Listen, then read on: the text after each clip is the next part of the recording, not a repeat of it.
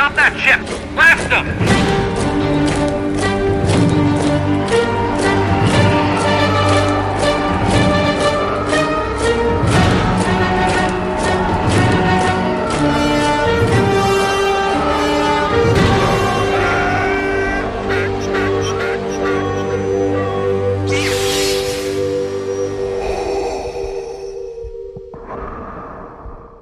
Hello, my friends, and welcome to Armor Party, a show about costumes and costumers of Star Wars.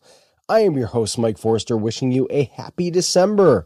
For whatever you celebrate, I'm still processing 2020 myself, and it's about to be 2022, so thanks for hanging around. We recorded this podcast around the time the labor unions were voting for a new deal. They've reached an agreement, so if you're confused about all this, don't be.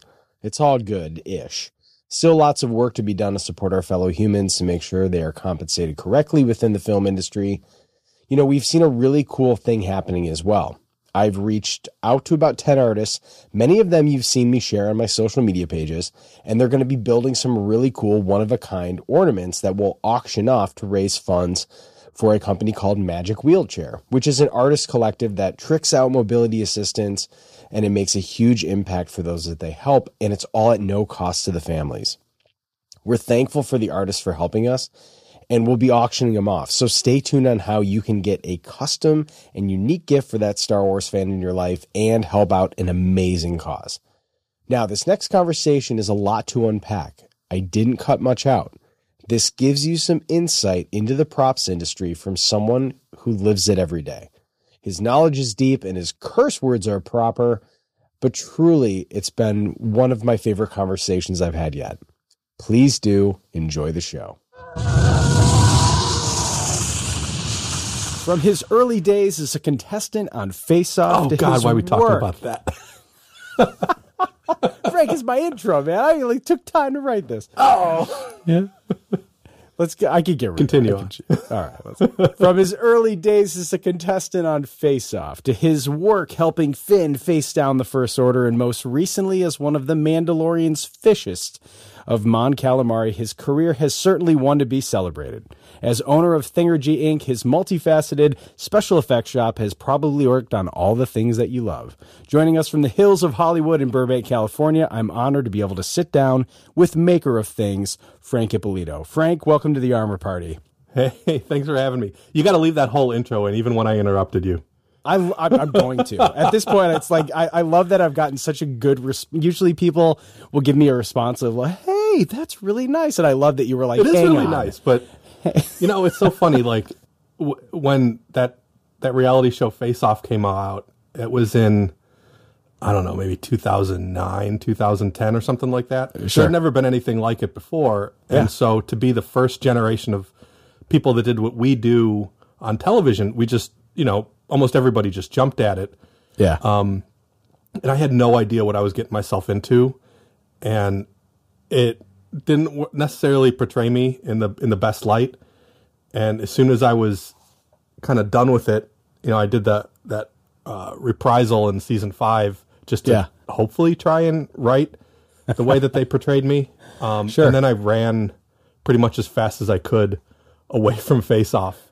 Um, that's kind of when I got involved with uh, with Tested.com. Sure. And I think that, that that all the stuff I did on Tested is a much more accurate portrayal of um, kind of my personality and, and who I am about you know sharing and helping and um, you know uh, reality TV is reality TV like it's all just garbage. We gotta make- it's really yeah, we funny. gotta make Sorry. drama. I'm just going to start off on these tangents. I, we were talking the other day in about the uh, this this pending strike that's been floating around out here in LA. Sure. And I don't know if you realize this, but almost all reality TV is the fault of the writer strike that happened back then. So there was Yeah. this writer strike that happened, and because of that, they had to go to unscripted television. So that's when the boom of reality TV came out.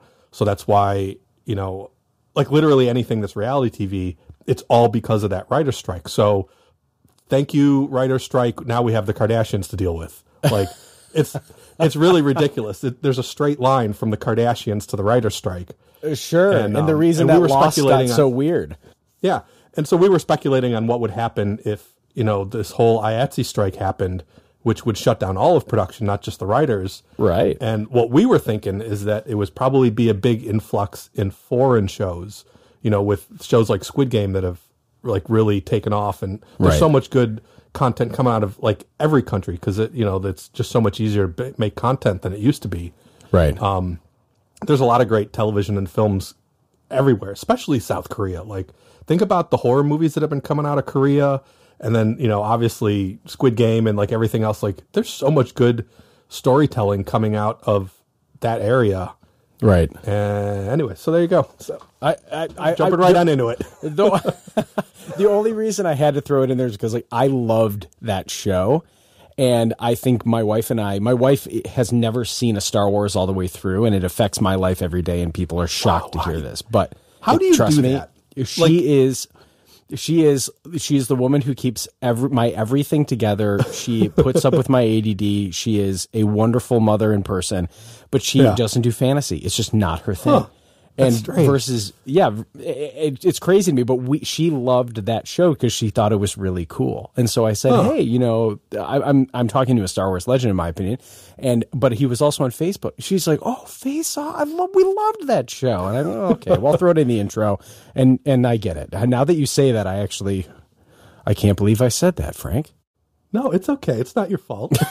but now i'm feeling like oh did i help cause the kardashians because i watched that show oh no No, so it's that's just what that's where all uh, television was going at that time, and and Sure. non-scripted television is so cheap to produce compared to other things, Right. And at the time, it was getting like tons and tons of viewership. You know, Sure. Like Face Off went, I think, thirteen seasons.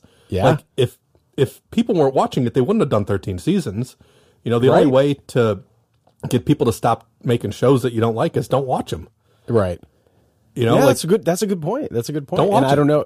And I and I think and I'm ass- I'm assuming too because at the time that the show had come out, and then there was really the rise of YouTube as well, right? And then we had Yeah. also like non traditional channels and non traditional avenues for people to be able to produce shows.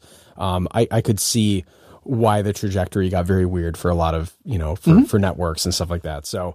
Um. Yeah. I, well, I, it's awesome to be able to sit down with you, Frank. I mean, I'm a fan of your work. I, clearly, I've been a fan for a long time. But m- most importantly, it, it, in regards to Star Wars, to say that. I haven't made a cent from the show. But if someone wants to pay me, Frank, I will say whatever I need to say.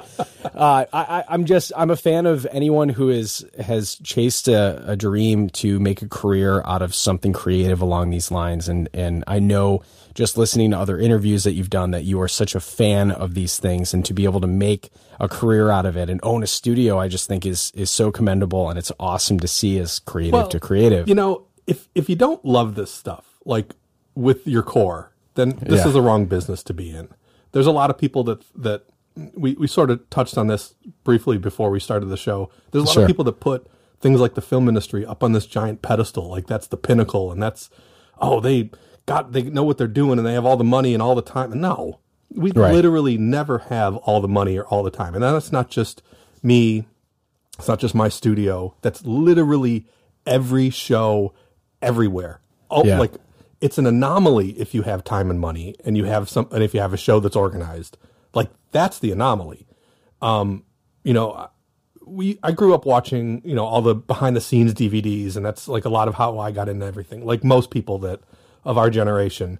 right. And everybody was always like, "Oh, the show was great, and we love everybody, and this is how cool everything was." But what you don't see is is the. So if you, I I don't know if you've watched the show on Netflix recently, the the movies that made us. oh yeah. Oh yeah. So if you watch that, that gives a much more candid view on how these productions were. As much as it's it's still like kind of a slice of life out of it. Sure. But you realize literally every show that has ever been made has barely gotten made. It's always Right. been a train wreck. There's always been some sort of like near catastrophic event. That's every show. That like no exception. Like I remember one of the earliest like giant tent poles I worked on. I worked on Chronicles of Riddick. Yeah. And I was like super low man on the totem pole in the makeup department. So I was shielded from all the Sure. but I just remember, you know, the department heads saying how much of a train wreck, and this is the worst show they've ever been on, and blah blah blah, and this and that. And I'm just like, this is great. I'm in Canada, and we're making aliens and uh, Yeah. the spaceships, and like, what are you talking about? Like, I didn't Yeah. get it. Um, but you know, every show that that like I've ever, I mean, we have fun on show. Like we we enjoy what we do. We wouldn't still be doing it, but Right. I don't know what I was getting at, but yeah, like literally everything out here is a, is a train wreck. And so if you don't like really really love this stuff and enjoy doing it, and you do, and you do it because you love it, then it's the wrong it's the wrong business to get into. And I never set out to own a shop. I came out here in 2000 to be a makeup artist and do special effects makeup because that's Sure. just what I grew up being into. And then um, as I kind of progressed in the makeup industry, I learned that I loved a lot of other things besides just glue and rubber on people's faces. Yeah. And so I started getting side jobs and I started needing some more help and then I needed some more space and then more help and Right. more space. And before I knew it, I owned 14,000 square foot shop and I have 15 employees that I have to pay every single week. Like Right. this is not like any sane person would not be like, I want to own a, a shop in Los Angeles. Like this is bonkers. Like, who wants to have a, you know, a $20,000 a week payroll? You're, you're crazy if that's what you want. You know? Sure, sure. Yeah. Well, to say when you said it out like that, to say, let me just place this in front of you, because I think the reality of of so many hobbyists is the idea that they're working towards something, right? And Yeah. we had talked a little bit about this at the beginning uh, before we started, but you know, as a person who dreamed of making snowboards, I won a contest. It got me into the industry. I'm like, ooh, I'm, I'm working towards it. And then I end up working and making graphics for Burton Snowboards, the biggest company in the world. Yeah. I got top, I got top 10 graphics from Trans World Snowboarding, right? And then I looked around and I said, uh, this is it? I was like, Where, where's the rest of it? and so I think in that way, I think it's like almost our, our human desire to want to keep pushing it and seeing like what develops, right? Like what, what, what does this turn into, you know? Yeah. So it's, it's interesting hearing that, that I, maybe at some, maybe the theme of everything is that, you know, work is work. It is. No matter what company you work for or what industry you're in, like, you know, I, like we have client, like we have clients of Apple, uh, Disney Imagineering, um, like literally every studio that's out here making shows. Um, I've done stuff for Six Flags, for Universal, like all the theme parks. Yeah. I've worked for all these video game companies, Capcom, Gearbox, uh, I don't remember, uh, but like tons and tons of these things. And literally nobody has their shit together. like it's always one thing or another, whether it's, you know, their, the way that, that their internal corporate structure is on payments or whether it's that there's this like insane bureaucracy to get through bidding processes or Yeah. th- it's just it's approval like there's always some sort of like bottleneck where it's just like i have you know the the person that i'm dealing with and then us building the thing and we're like we could just build the thing but we have to do all this other red tape to get to it and that's everybody you know right. um so like you, you always think like oh apple's got to have their shit together they don't disney's got to have it together they don't like Yeah, yeah. it- there's everybody is figuring it out and everybody is has some sort of like like insane like bureaucratic process you're just like re- really it takes me 45 days to get paid on an invoice oh and once i submit the invoice i got to go to a vendor portal and enter every line of my invoice back into your vendor portal like Of course. up? Yeah, you know? yeah, like yeah, i can it- create something that's literally never existed ever in the universe faster than they can cut a fucking check. Like and these That's- are, these are like the largest companies biggest companies in the world. Yeah, yeah, yeah. yeah. So, So, yeah, we have to go. Through, yeah, I, I love that. I have. This is great that we're talking about this because I actually was was assuming that we would talk about this at the end of the conversation. But you know what? Let's rip the frickin' band-aid off, Frank. Yes, band, get rid of the band-aid. Nobody, That's- that's, to be the title of this episode. Nobody has their together. Nobody. I love that. That's great. And and hopefully Spotify doesn't flag it because we're- it's about to get real. So Frank, what I want to ask you too is as a as a veteran of this industry and as someone who has contributed, been chewed up by it, really had to fight to get your corner. I, I have a friend who works in VFX, and mm-hmm. he said, I assumed after a career of working on college productions with no budget that when Yeah. I got into the industry, I realized they're still college projects, but with mm-hmm. massive budgets suddenly. And he goes, Yeah. in terms of just the craziness of, you know, and, and what I want to ask you is the state of the industry for people in this specific realm, the the makers, the designers, the people that are not the actors, that are not the talent, mm-hmm. that affect so much of what people like me love enough to make a freaking podcast out of it, right? Mm-hmm. Is there is there more money than there is talent out there that makes people get burned out? For someone to go, I've got they don't care if oh okay well we have money to pay let's change it let's change it. It puts a, a tremendous amount of stress on people like yourselves who are creators that need time to do this. Like what is the state of the industry for for people right now? Of course with this impending strike going on and and it's um, been a, it's very very interesting as an outsider Yeah. who, who's knowledgeable to really watch this. And i'm curious your opinion. So, also to clear the air, like I am not bitter or jaded about any of this stuff. I literally love my job. I love coming into work every day. Yeah. I love the the the crew that I have working for me right now is excellent. It's the best crew that I've literally ever had. And not to say that I haven't had people that are really talented in the past, but sure as a as a business owner, I've I've had my ebbs and flows at learning Yeah. how to pick the right employees that mesh together and Yeah. and work together and work with me well enough. Um, so I I love what I'm doing. So when I'm saying all these things, this isn't me saying that I hate the industry or I, or you know, like I still love this business. I still love what I'm doing. it's a realistic um, view Yeah, I mean it's yeah, it's not that like jaded like oh let me tell you about how everything. is. No, it's sure it's, sure but it you know i think a lot of people do put this thing up on a pedestal and they do think that it's like oh my god that's in in hollywood that's how they do it. It's like no Yeah. we're we figure out every sing, every single job we do is something we've never done before you know? Um but the the industry i feel and i think that a lot of people out here feel it which is why there's this big you know pending strike which actually I, the vote to ratify the strike is coming. I got the notification email this week so i have a feeling that ratification vote is coming any day. Oh, okay people are really fed up with how we get treated.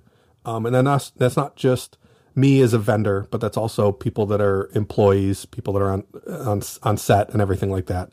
right Um, you know, there, and there's two sides of this. One is like, if you get into the movie industry, you, you have to know that you're setting yourself up for long hours and hard Right. work and high expectations and, um, crazy, insane, uh, people that are running these shows operating at this super high level of, you know, self-inflicted perfection. Um, sure th- that's just that's just what this business is. So anybody Yeah. that complains about long hours, you got in the wrong business. sure Um, anybody Yeah. that complains about some psycho director that screams at their cast or, or at their at their crew when they don't do something right, it's like, well, there's probably a reason that they had like 50 meetings saying, I don't want blue goo coming out of this hose. I want yellow. Like, why Yeah. the hell is there, you know, blue goo when I wanted yellow? And we've Right. said it in meetings before. You know, like there's there's a certain like caveat to all of these things, but I Yeah. think that crews are sick of getting um like overworked and underappreciated, and it's Right. and it's always the people that are not in the spotlight that are getting raked over the coals. Like it's not it's not the actors that you know. I mean, you know, the actors sometimes have it hard, and and some of them have really tough jobs. It's the the grips and the electricians and the set builders and the the costume department that and the makeup. De- it's like literally every department that's below the line. It's not the produce. Like, yeah, there's a lot of pressure on the producers, but it's not them humping their back. You know, like yeah yeah it's tough. And when you like, okay, so when this strike very, very first, like when it the strike got um, authorization got ratified, that Yeah. very next Monday, a friend of mine on one of these giant shows that you all know and love, they went in on Monday, first day of shooting, and they said, "Everybody, we hear you loud and clear. We're only going to do a ten day or ten hour day." okay Guess what? Only. Guess how many hours they wrapped at? 13 and a half. So one, when you go over that, okay, you have to have, um, you have to have a certain amount of turnaround, which is you have to have, um, you know, 10 hours off the clock or eight hours. I don't know what it is now. So you have to have this turnaround. So as you start pushing further and further into 13s, 14s, 16s, 18s, then your turnaround, you know, you have to have an eight hour turnaround or a 10 hour Yeah, yeah. turnaround. That means Yeah. your call time by Friday isn't until 1 p.m. So your call time on Friday is at lunchtime Right. and you still work another 16 hours, which brings you into you know, Saturday. Saturday, which Yeah. is why they call them Fraturdays Got it. because you're not you don't have a Saturday and Sunday off anymore because by the time you wrap on Saturday, your your Saturday's screwed. Right. And then you have only Sunday off to have a life. And that's if they're not working a sixth day. Heaven forbid you're working a sixth day, and then Yeah. you lose your Sunday also. Sure. I mean, it's just it's like that's the kind of stuff that's happening again and again and again Right. Um, and and I think that a lot of it is also because there's so much stuff in production right now that there's not enough seasoned veterans running Yeah. these shows. So whether Yeah, it's a yeah. director not able to get their their shots in in a day, like let's say you're you have to shoot I don't know three pages of a script, right? If if you set up all the cameras on the planet and you're doing coverage of two people sitting there talking at a table for 16 hours, you're Right. not doing a good job as a director. You got to know when you got your shot and move on. Yeah, But there's yeah. all these people that are, whether it's the ads, whether it's the line producers, whether it's the director, you know, you could point the fingers at all kinds of people. Um, if you don't, if you can't get your shot concisely and move on to the next thing, then you're going to blow your days, and it's going to take forever, and it's going to wear out the crew, and it's going to wear out. Everybody's just going to get exhausted. Yeah. and that comes from hiring people without enough experience right. um, and because they don't have the confidence to say, "There you go, I got, I got the shot. Let's move on to the next thing." They're so Right. scared that they have to get all the coverage on the planet so that the editors can make the film. Yeah. you know, Yeah. That's an inexperienced director, or or sometimes it's the producer that has to go. You got your shot. Move on. Come on, let's go. You know, like- Sure. or the A- or the AD's not planning for it. There's a million reasons why this stuff is happening. right. Um, but I think that most of it is just because we just have way too many inexperienced people making stuff these days. People that this is like, how many times do you hear about somebody that's like, they made a short film and now they got a $200 million tent pole from Disney? It's like, what has this person made before? I don't know. right Um, and and that that part of it is interesting because it's like a, a kind of a cart before the horse mentality right you you have young people who come into this industry Mm-hmm. they see it's just brutal yeah. some of them probably leave and the people who stick around either get pushed up too fast or don't have the proper time to scale and, and get that experience like you're talking about. So I, mm-hmm. I, I see the same thing in regards to my job. I'm creative director at a, at a, at a, I work with a lot of students. I'm a creative director mm-hmm. at a, a higher ed institute here in Michigan. Mm-hmm. And yeah, you have to treat your students different than you would treat professionals, even though they have a role Yeah. you, you have to you have to nurture that learning process. And I, I can totally understand why it has gotten out of hand especially for your point of mm-hmm. I, I agree. I, I feel like i know directors that you're going oh that seems interesting that seems like a big project. Let me look up their imdb and then i'm like huh. Not that many not that many roles before that I mean, it's not to say that somebody with with little experience can't run a big show. You know, if you have good producers and if you have a good team surrounding somebody, Yeah. you can give you know a first time or an early, you know, or a young, inexperienced director a shot at stuff if they have a vision and they you know know how to run a set, know how to get stuff.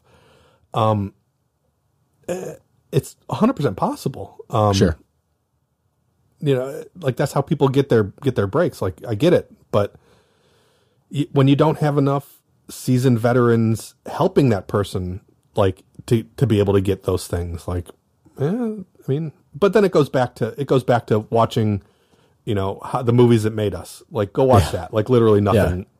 It's just like how the hell did this movie ever get made? Nobody knows. It just Yeah. happened.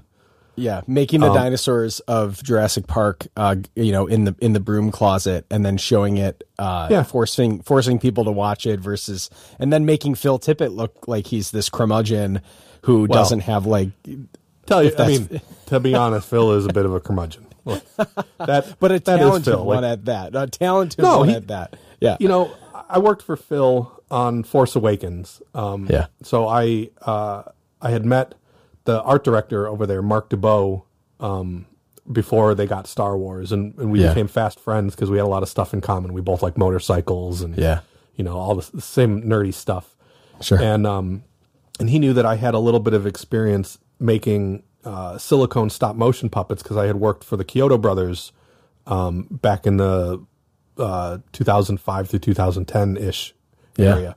So he said, "Hey, we have a stop motion project coming up that needs like very specific, you know, puppets made. We don't want to do foam latex and you know silicone. You know how to, like it's a it's a different process to make molds for a stop motion puppet versus you know to make a makeup. Like there's a certain way that they have to go together in a certain order, and you have to be able to align the armatures and all this other stuff. So he said, "Would you would you be interested?" And I said, "Yeah, sure. I like I'll come up there."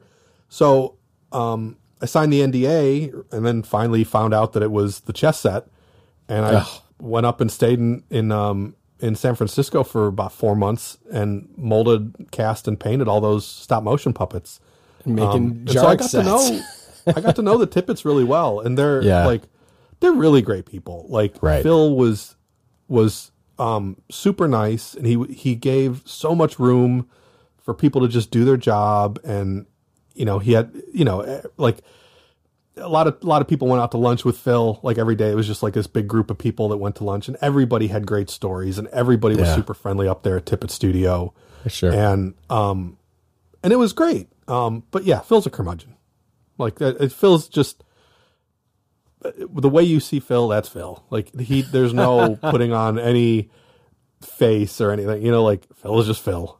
Um, yeah, but I have but to was- imagine in the movie industry that's a welcomed. That's like almost like oh, that's great, No. rather than no, no, no, no. It, he, it it makes it tough sometimes. Like if Phil was a little bit more personable or more warm or more enthusiastic or loving, um, you know, it might be a different story. But I, I you know, like it's Yeah. it's a really tough thing. You know, balancing act is protecting yourself and your art and your business Sure. versus appeasing you know all these big corporations and i've seen it before not just in Phil. like people get really sick of how these productions treat us as vendors or shops or employees like yeah, I can imagine. um, you know if you uh, i have a i i haven't recorded in a long time but i have a, a podcast called creature geek Yeah. and we we had an episode where we had rick baker come on Mm-hmm. and you know rick baker retired and he was like i'm paraphrasing but he was just really tired of not having enough budget or time or all these other things and it's just it makes it really hard to to do it the right way when you don't Right. have it and you know phil's the same way he's Sure. sick of people, you know, these young idiots that, you know, have never made anything trying to tell Phil how to how to make a movie. You know, Phil's been making movies since before they were born. You know, like right, right. you know, and I'm sure that that same thing happened to Rick. You get these young, you know, douchebags that are some agency, you know, hiccup that you know just learned how to pull their pants up yesterday, trying to tell Rick Baker how to do something. I Rick can only Baker, imagine right. that that's what's happening. You know, Sure, sure. Well, in speaking of and speaking of that too, because I would love to know a little bit about that. I have a lot of people that listen to the show that are really active in in interacting, and I follow a ton mm-hmm. of of hobbyist makers too. As as someone who who runs a shop, I mean, what do you what do you look for? If someone's looking to get into this industry, and you have enough you have enough obviously experience, but mm-hmm. also you're managing and creative directing and you're working with different personalities and all that. Like what what is what is Thingergy like what do you look for in in how someone would get into the industry? I know that you had you posted a couple weeks ago. I think that's actually how we started talking. It was about a month um, ago, yeah. Yeah, yeah, yeah, saying like, "Hey, I'm I'm looking for a like kind of a junior entry level position." Mm-hmm. And you want to know how many people I just- ended up hiring? How many people? Four. I was only looking for one person, and there were so many people that were great. Hmm. I hired four. Yeah, and and so I want to ask about that because I know that the post blew up. I saw it in every costuming Facebook group and every Instagram I so saw. I mean, people just I think there's an excitement for this industry and especially knowing all of the projects that you've worked on and your work yourself. Yeah. What do you what did you look for? I mean, what was that process like? What were you seeing? What really impresses you at this point? I mean, I'm I'm I'm so interested to hear about this. Well, I, I start with something silly, and I, I made every. I said you got to put what I don't know dollars and donuts in your subject line, and right off the bat, that that wiped out about five people. You know, they- Detail people. yeah, you can't do you the can't pay attention right? to, yeah, write something silly in the subject line. Okay, you missed you missed that note, so you're not obviously not paying attention. Like I would get messages on Instagram, "Hey, how can I apply for the job?" You already lost it. Like, Yeah. you know, Right, right. And we got we got like 50 some applicants and there were some people that were really great and some people that were really nice so out of 50 i ended up giving 16 or 17 interviews Wow. um, it was like a solid week of interviewing you know, i started on sunday and then i didn't i didn't do my last one until friday Um, Largely And, uh, California, or was this it's kind all of california so i Okay. Okay. like there's a lot of people that don't live here that would probably be very good to work with, but Yeah. I'm not in the position where I can um, offer enough stability for somebody to relocate right now. Sure. Like I don't have enough. Like all the people that I hired back then, I only assumed it was going to be till uh, end of November, and I don't see, I don't see that I'm going to let them go. Like Yeah. they're, they're all really good, and I'm going to keep them around as long as I can. But um, you know, I like like most most people that do what this what I do, like I'm a smaller shop. As much as like I'm a I have a physically large facility, um, I'm a small shop. I'm I'm a pretty boutique kind of shop. So I I don't project work out more than maybe six months. Okay. Um, so I'm I'm very fortunate to be able to string together you know full year worth of work and keep everybody employed all year long. But you know I don't I don't know what's coming up in January. Yeah. Um, I know that I have work till the end of the year. Um, there's a a movie that I just started talking to the prop master about um, this week, and we might get started on stuff uh, later on this month. But I don't know what's going on in January. I, I'm pretty sure January is going to be slammed for everybody. sure. Um, but I don't know. You know, for all I know, bottom will drop out in Jan. I'll be dead January, February. I don't know. yeah. you know, yeah. it could And be real slow. That, that's not that far away. No, but that's You know. that's the business. You know, like Sure. it's right now it's it's a little bit slow. Um, I usually assume that one of two things is going to happen. Either everybody's going to want to start getting stuff in production so that they could shoot Yeah. um, right after the the new year, Sure. or people are still trying to figure out what they're doing, and as soon as the new year hits, we're going to get slammed. Yeah. So, I mean, there's a chance that December one, people are going to be like, okay, we need all of this stuff for January sixth. Like, could happen. I don't know. Sure. Um. So and then so when you get so you have a you hired a bunch of local talent. And oh yeah, we got. it- I got it- off track. Yeah, so That's fine, I- that's fine. Yeah, so I interviewed all these people, and like to be honest, like I still have the folder here, and I have um, a green paperclip on all the people that I will still pull from.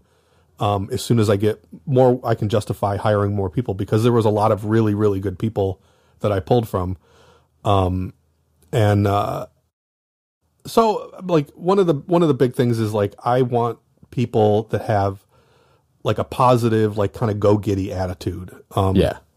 like I'm I'm a very like kind of hands off kind of supervisor boss person. Like I'll give somebody like all of the information and all of the the assets and all the things to do, and I'll say, "Here's all the things. Go do the thing." And Yeah, you yeah. know, people know that that we have a real high, um, you know, threshold for like how good things need to be and how quick we need to move, and. Uh, not that I give somebody their own rope to hang themselves with, but it's like, you know, it's, Sink it's yours swim. to either win or fail. I don't know Yeah. Yeah. Um, but every you know the the people that I have right now have have been great. They're they like they move really good, and when they're waiting on something, they're like, "Hey, is there can I jump on in something else while I'm waiting for this to dry?" And you know they start to learn kind of where everything goes in the shop, and so they kind of pick up. And I don't know, it's great. I just I want people that are going to be positive, going to Yeah. be self starting, and going to have good attention to detail and move quickly. Um, we're I mean we're fast paced like m- all Yeah. shops are. sure. Like if any shop isn't fast paced, like I don't I don't know. And what's and what stands out to you when when you get this huge influx of applications? What are you looking for specifically in regards to you know I know uh, people and Instagram is like the new portfolio of course for everybody. It and- absolutely is. yeah, Um, and and what do you what do you see that catches your eye? Because I'm sure at some point, especially in Star Wars, it's like I feel like I know thirty people who make the most amazing stuff every time I open Instagram, right? And and, yeah, and you might but- be looking at building differently. A rep, building a replica prop and spending weeks or months perfecting your Boba Fett helmet, like I don't give. a You know, you got to like do if I a had, day. Yeah, if you can't do that in a in like you know when we did, um, remember in in season two uh, of Mandalorian there was uh, that that red armor on Michael Biehn. Yeah. Um, it was the Ahsoka episode. We Yes. we did that. We only had a couple of weeks to build that. Um, you know, we, looked we only killer. had like like two weeks to do Gideon's. Well, maybe a little bit more. It was we only had a couple of weeks to build Gideon's armor. Um, we did that on first season. Um, we did Fennec's helmet. We had like three weeks to make Fennec's helmet, and we didn't even know who it was going on. Um, And that's- because they hadn't then- signed a contract with anybody. They were just like make it so it fits somebody. So that, that's why the helmet maybe feels a little bit big, is because we didn't know who was going to go, go on. We Oh, didn't have a head scan or anything else. We just had to build the helmet and a, a hope that it fits seven whoever and a half. it's gonna fit someone. Wink. Yeah, I mean they they assumed who it was going to go on, but there was no contract signed, and we just had to Wow. keep building because sometimes those contracts don't get signed until a week before they shoot. Um, so we didn't Dang. have we didn't have a body scan on Giancarlo for Gideon. We didn't have a head scan on Ming Na Wen. yeah. We didn't have her head scan. We didn't none of that stuff. We had a Oh my body gosh. scan on Gina Carano for uh, Cara Dune. Okay. Um, so we were able to scale her armor to fit. She's curvy, like we had to Yeah. make it fit her body type. sure. Um, so that was super helpful. Um, but yeah, most of the time we're flying by the seat of our pants on those things. wow. And but that's just but that's just production. That's not just Lucasfilm or Star Wars. That's that's like most shows. Like it's rare that you have um like a good amount of time to really develop stuff. Not to that- say it and doesn't that is- happen, but it's rare. And that's such a great point because your point about the Boba Fett helmet is, gosh, it's so spot on because there are times in in I recently just finished my my Mandalorian build, hmm? and I'm in the Upper Midwest. I literally was running against weather, Frank. Right? It gets mm-hmm. cold out. All of a sudden, my paint it takes three days longer to dry, mm-hmm. and I've never painted. I've never airbrushed before, and so I'm Yeah. like, okay, I got this expensive ass paint. I'm spraying it, and I got oh no, I got something wrong. No, no, no. Which, by the way, there's a paint that so there there's this paint that a bunch of makers are all like excited because they found out what they painted Mando's helmet with. There's another company that makes the like, as far as we could tell, the exact same thing like at half the price. Paint's called Motochrome. It's cheaper, and you don't have to you don't have to deal with these knuckleheads here in California. Yeah, I buy the stuff by like I have gallons of it because we go through so much. Motochrome. Motochrome. Okay, all and there's right. and there's a couple of different ones there. There's like there's like uh, super bright and it's just like the Illumilescer stuff. Like they have a, a couple of different versions, but I think super bright's the one that we use most of the time. okay. I'd have to go And look then you downstairs still, you still have to clear coat that then from there because I think okay, so yeah, all right, it's it's the same process. Okay. Um, yeah, just it's all the, base same process. half the cost. Yeah, it's okay. cheaper. Yeah, Okay, it's cheaper and does the same thing. tools we, of the trade. We used it. We use it. Uh, done. okay, that's and awesome. we're not the only shop that like a lot of these a lot of the prop shops have switched over to Motochrome because Okay. they're they're just uh, an eas easier vendor to deal with too. So Got it. Okay. And that and so when you have this so and and the other thing that I've talked to a lot of people about too is there's we're in such a great age of accessibility and even the fact that I'm talking to you and I'm cra- I crack up every time I see Shauna in the Boba Fett build group on Facebook, right? Like she'll chime in and re- like most recently within the past couple of days someone was like, "I'm looking for a Boba what do you what do you use for the flak vest?" And Shauna goes, "Oh, it's a it's it's an iron-on fabric to protect your ironing board." and it threw it. Uh, what? I thought it was cloth. I thought it was can. Blah blah blah. She like literally shared what she used for the se- you know the the season two Yeah. boba under under jacket. Right. We have this dialogue where there's so many secrets of the industry that are now just simply had over a dialogue over the internet. Right. We we can Yeah. we're learning this. And and do you feel like hobbyist prop makers through the mm-hmm. advent of 3D printing, resin printing, where like people are sharing information faster than they've ever done in the past, right? Do you think is that helping the hobby getting oh, it 100 percent helps it. It's one thousand percent helps it. Anybody that doesn't share their like secrets, like there's no f***ing secrets in this industry. Anybody that that keeps stuff secret or acts coy or secretive or whatever, like they're doing that purely out of ego. Like Sure. Other than a handful of things that like I'm nervous to say because of how our NDAs are worded. Yeah, yeah. Like there's maybe some things I won't get into too much detail about. and but that's that's fine. That's fine. I don't care. Like I'll literally tell anybody any anything about how we build stuff because like it's only going to be a matter of time until either somebody else figures it out or it, Right. it gets out or whatever. Like just tell everybody. It's just going to make the hobby and the industry and everything else better. Like Motochrome, cheaper paint does the same thing. Everybody go buy Motochrome. and I don't. I don't get paid by them. I don't get. I don't even get stuff for free from them. You I just just, know it. that it's a good paint yeah. and it's cheaper. So Yeah. there you go. Uh, well, I'm glad we could break this, Frank. This is awesome. People are gonna No, yes, it's- I yes, don't- armor party. And yeah, and we, you know, I had like with Daryl, like I sent him like all these photos of all of our paint racks of like all the things that we use. Like Yeah. rattle cans, we use SEM rattle cans most of the time. Um, most of the stuff that we paint, we use this stuff called PPG EnviroBase. That's like 90% of the paint that we use. If it's not like golden acrylics or something like that. But Sure. like, yeah, almost everything is PPP, PPG EnviroBase these days. Um, I, but you don't have to use the dumb fancy shit that we use that's super expensive. If you could get the same thing out of a rattle can, do it. Like, like all these like weird gatekeepy, like, oh, you have to use exactly this because that's what they like. Who gives a shit? If it looks the same, it looks the same. Like, use a Right. rattle can if you want, you know? How many, like, I don't know how many times, like, I've painted stuff with Tamiya rattle cans. Like, I was, when we did Orville, like for season uh season two, they changed the shoulder pads and everything, and we did this whole like gauntlet of tests, like because Seth wanted to pick the the new colors, Yeah. and the one that he picked was a Tamiya rattle can. Like that's it. Like there's no magic sauce in those shoulder boards. The color Right. is just a Tamiya color.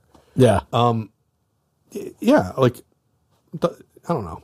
Some people just get so like gatekeepy with, oh, well, you have to use this and you have to use it. Who cares? and especially when you have groups like the 501st that want to and I, I generally feel like this is a conversation that i have with a lot of people about we as builders and as fans of the work that mm-hmm. shops like yours do we go for that level of accuracy to honor the, the work that you guys do because we're clearly such fans of it, right? And so Yeah. to replicate it is the same way of, you know, this is the way, you know, this is the way they made a baseball back when Babe Ruth was the greatest player. And and you you you know, and you go back and you look at through all the history of, you know, what makes an authentic motorcycle authentic, what makes an Yeah. authentic hot rod a hot rod, right?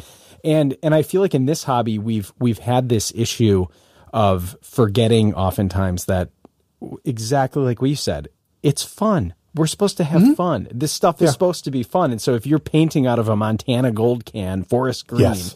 and it's not a, you know, t- you know, it's not a high end custom mix, this, you know, 60% this, 60% that, it's not going Nope. to make your Boba Fett not look just as awesome, right? Yeah. Yeah. It it none of that stuff. Like I, I comprehend why the clubs have certain standards for making sure that the armor is accurate and Right. you know, like like I comprehend why that stuff's in place, but I think that it's taken to kind of a ridiculous degree sometimes. Sure. And it's be, it's become a little bit too gatekeepy. Sure. Um, like I get I get accuracy and I get um I get everything that you're saying, but yeah. yeah, if you don't use Luster on your Mando helmet, that doesn't mean it's not correct. You could there's a there's a ton of other paints you could use Sure. that'll get you the same paint finish. I promise you. Well, if, if I'm painting it, Frank, it'll be the same paint finish with orange peel because that's apparently what I did four times. Um, so we could add that on there. Whatever whatever Yeah. uh, paint or you recommend for orange peel, let me know. Um, because I'm I'm the king at getting orange peel apparently. Orange, so orange peel is probably going to be a prep issue. There's either going to be uh, a bad surface adhesion or there's going to be residue on there. There's just Yeah. You can get like wax and grease removers or the stuff called Prep All. Yeah. Um, or you could before you paint it, you could hit it with an adhesion promoter. yeah, Um, a lot of those things kind of help it, and then it's also how you lay on the paint. Like uh, if it's a clear coat, like hitting it a little bit, misting misting it so that it has a little bit to bite on. Then you do your wet coats. It's- yeah, there's a million ways to like painting is such um such an art form to get that finesse down, especially when you're getting like super pristine finishes. which is It's- which it's is tough. the best. I think the best car was really, at least for me, that and and again I I was painting you know because uh, uh, what the ho- clubs are using is is 2K that's like the the the automotive Mm-hmm. two part catalyzing right and it hardens like hell and it's crystal clear and that seems to be the accessible thing for people and I was buying it out of a can I've got I'm looking at two cans of it right now Yeah, is it the can where you pop the little thing on the bottom? You have the little red thing. exactly. Yeah, use that, And- dude. It's Yeah. it's so much easier than messing around with a gun and all and cleaning out stuff. Like get the get the can. You could. It'll last you what forty eight hours before you can throw it out, and then Oh, if it's 48 hours, I was doing it right. I had people telling me 20 hours, that's it. And I'm like, oh no, man, that's this stuff like 24 bucks a can. What am I doing here? no, Well, maybe, no, that's but- fine. All right, that's good. Yeah. I'm gonna, I'm gonna, you know what? Right after this, I'm gonna go pop a can and and and make another helmet because I've got one sitting in the garage because I knew that's how bad go. I screwed up the other two. Well, Frank, what I want to ask is as well is is so Sure. so paint and these other things that are are really important for for you to see. Of course, what skill sets? I mean, are are you? Is the industry more so leaning towards we need great painters? Do we need modelers? Do we need Everything. fabricators? It's, it's everything. You know, a, a shop like mine, like we, you know, we hand fabricate a lot of things. Um, you know, we have mold makers that, you know, you need to know how to build boxes and make molds and pour resins and all that stuff. Right. Um, my painters are excellent. Um, I have 3D people that do modeling and run our printers. Um, it's like literally everything. I got the guy that's been with me the longest, a guy named Gary Crowell. Um, he's an excellent foam fabricator. Like he, like okay, so we built a prop that's going to come out in a movie uh, later this month. okay. And in the past, it's always been fiberglass, and Yeah. they needed a stunt prop. Um, and so uh, a friend of ours that was uh, in the prop department knew that we had built these out of foam before, and he asked us if we could build uh, these foam props. And Gary foam fabricated these things, and you hold them up next to the real ones, and you can't tell the difference Wow. um to the the hero i mean yeah you can tell the difference but like you can't like On it's screen, in action. on no screen way. you'll never see it yeah Yeah. you know so if you see a movie with backpacks we made some out of uh eva foam for stunt packs Okay. So the, uh, let's say it's a particular movie that may have been filmed up in Canada that in, Mm-hmm. yeah it was a canadian involves prop, some. prop person- yeah That's awesome. And and and I love I love that there are skill sets. You know, because the the big the big shift that we're seeing right now, at least in the hobbyist world, is that everything, of course, that you guys were doing is is silicone. It's flexible armor now, right? no those aren't silicone most of those armors are urethanes Are, are they flexible though? Do they have flex Mm-hmm. Yeah. to them? Yeah, so there's Okay. there's a couple of different urethanes. They're usually like 70 or 80 durometer on the A scale, which is a, a stiff rubber. But Sure. most of those most of those armors are either you know a high A durometer rubber or they're a self skinning foam, like a really high density self skinning foam, like 28 pound foam with a like a urethane skin on it. Okay. Um, oh, I was going to say, but in comparison to to like you know where everything used to be ABS and HIPS, right? Oh, vacuum foam, yeah. Yeah, and and now so it's and then but that process is that is that direct inject or how how do they actually build those those armors? I think that's Sometimes, probably what. sometimes it's brushed up. Sometimes it's uh, two part mold that's injected. Like Gideon's Okay. armor was a you know a two piece mold, and we inject the resin into it. Okay, Um, like all of the like if if you look at Gideon's armor, there's like some matte sections and some glossy sections. Right. So what we did is we mold the backside of the armor. You, know, you, you put it face down. You mold the backside, so you have a hard Yep. shell. yep. Flip it over, and then we would do the paint finish, a matte paint and a glossy paint.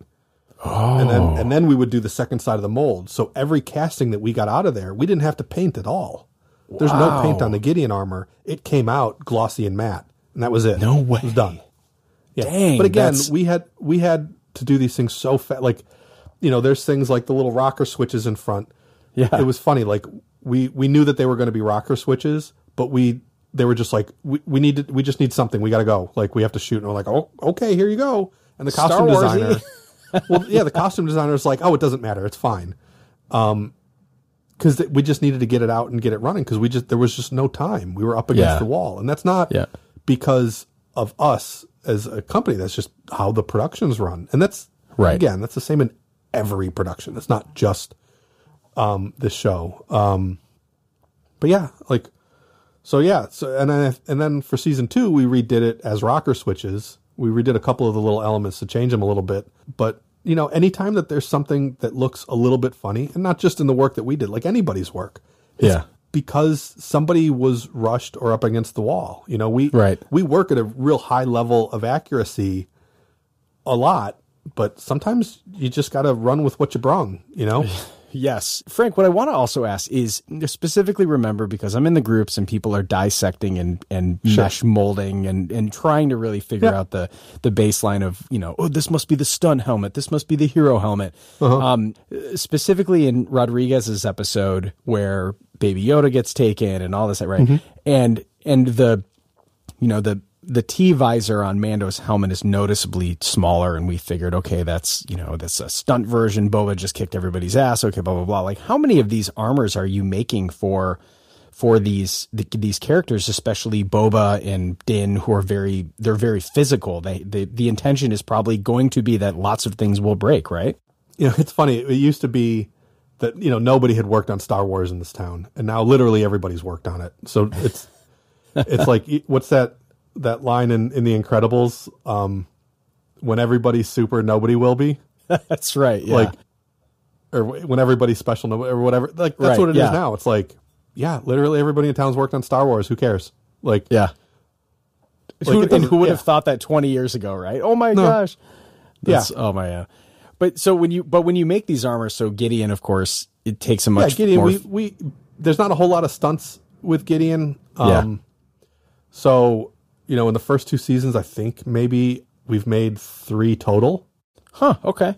Um, you know, Cara Dunes, we might have made four sets Okay. of her armor. Sure. Maybe maybe a couple more. I I I really don't totally remember, but it wasn't a ton. Yeah. Um, but also all of Cara Dune's armor was all very stunt friendly. So, um, you know, so when we did that, we specifically for the the costumers in mind. And so I've I've worked a lot with the costume designer Joseph Porro, who did Yeah. the first season of of Mando. He's And great. We I worked with him for two seasons on the Orville, and I've worked on a bunch, you know, commercials with him and like all kinds of other stuff. And I love Yeah. Joseph Porro. yeah. And when we were doing Cara Dunes, I was like, Joseph, let's do this like like real 101 because like the costumers are like the, the cosplayers and all the Yeah. fans are going to love it. And I was Yeah, like, yeah. I want to fab all of these things and then we'll mold it and cast it to make all the Sure. replicas. He goes, great, let's do it. So Right. he he gave us the freedom. We all of her armor was Gary foam fabricated all of that stuff. And then Wow. once it was signed off on, we molded those foam pieces and made all the duplicates. oh so man. foam fabricated armor is canon in on more than just one character. Like tons of those background bounty hunters, we would just foam fab stuff and it was done. Oh my You know, foam fab yeah, it, cover yeah. it, leather go, like tons of stuff. Um, That's awesome. And partially that was because you know Joseph Porro is a is a very fast moving designer. Like, here's the drawing, I love it, I trust you guys, just build it, go. You know, like Yeah. it's a one off, just go. Um, so he he's it's kind of having that shorthand, uh, you know, with that designer, um, but him also trusting us to just build stuff and it's going to be fine. You know, Right. Sometimes you get these designers that are going to nitpick like the dumbest little. Can you move this an inch, like a millimeter to the right? It's like literally Why? nobody's ever going to care. Sure. Um, sure. But in Cara's Cara's armor, her costume, I would say almost has probably the most new schoolish kind of feel with that. She it, the the armor has a, a mesh on the on the undersuit, right? It almost has like a meshish look. Um, it's those. That's a screen printed fabric. Which, Okay. Which, uh, fun fact, that's the screen printed fabric that Joseph had used on the Orville a ton of times, and Oh he just got the same the, the same screens printed on a different fabric.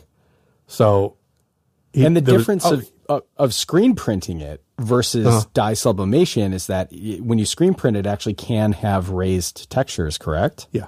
Yeah. Yeah. Um, and you know, like dye sub stuff, like a lot of times it fades real funny. It doesn't hold up to repeated washings. Yeah. Um, like there's there's pros and cons for for dye sub Sure. versus screen printing, but like when there's time and budget, screen printing's like, you know, it's great.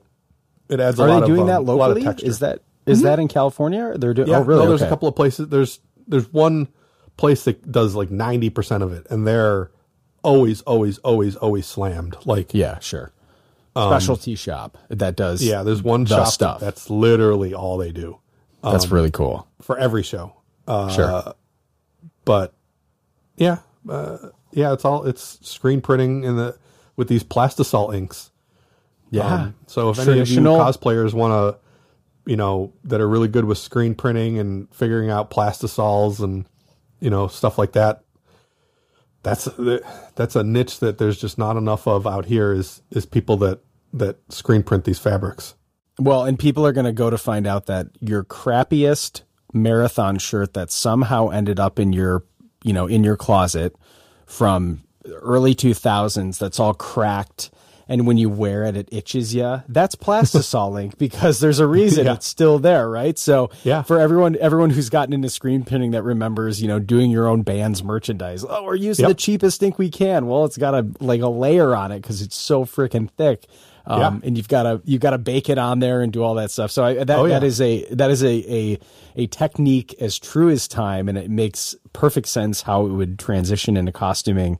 Um, versus, you know, with the, the puff paint, I'm sure was like the, in Raimi Spider-Man, I think was really brought a lot of that to light in terms Yeah, you of, know, it's it's a similar thing. Like they have a lot of these plastisols that expand when they're heated, and you know they'll screen it and they heat it and it rises up, and that's how they get a lot of that dimensionality. And then you also have to think, you know, the the limits, the limitations of the size of their screens is influencing how these costumes are designed. So you think about all these superhero suits that are all panelized. It's because they can only make screens so big.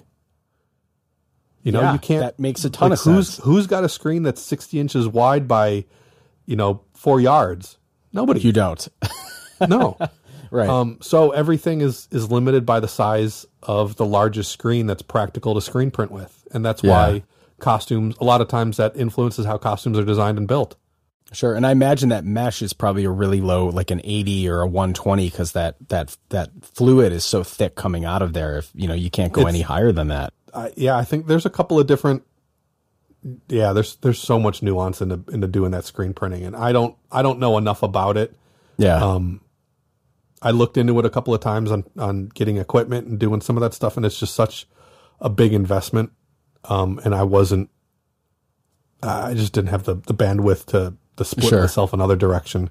yeah. It's and it's a cool. uh, Well, again, I mean, specialty shops exist for a reason because they choose to go that route, and sometimes it's Mm-hmm. Yeah. Mm-hmm. just easier to do it. And uh, and something else I think is kind of interesting because were were you you guys were the shops that did the that did the biker scouts, right?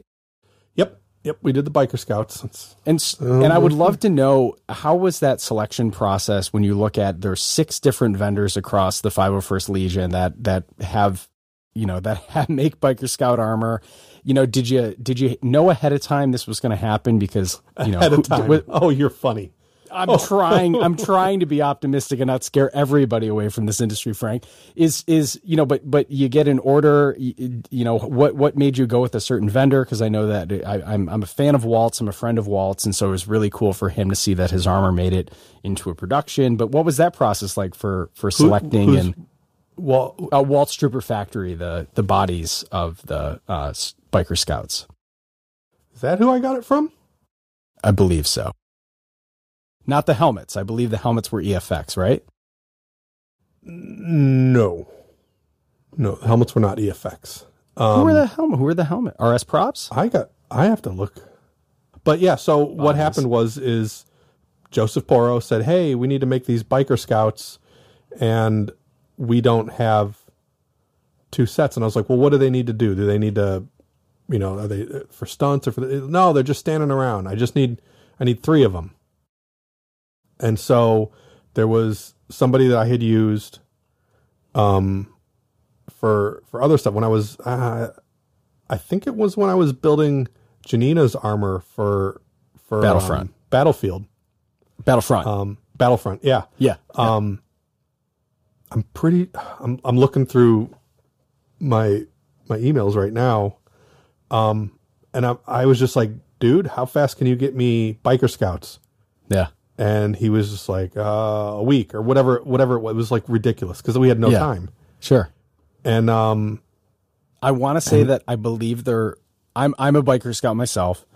Um, there's a couple of armor builders for biker scouts, uh, especially here in the states. Uh, Walt is out of Connecticut, if that makes any sense. Uh, Moncal you know, is whoever- out of Denver. gonna think I'm a jerk because I forget his name. But I, I'm, uh, I feel so bad that I forget it now. I'm looking it up. That's okay. I, I, I'm so interested to hear this because I'm pretty sure. And then the soft parts, I believe, came from Steph Mortimer out of Florida, who did the cummerbunds. No, soft.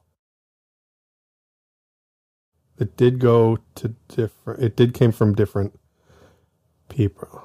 The helmets, the helmets did come from him. We did have some helmets from him. Some so.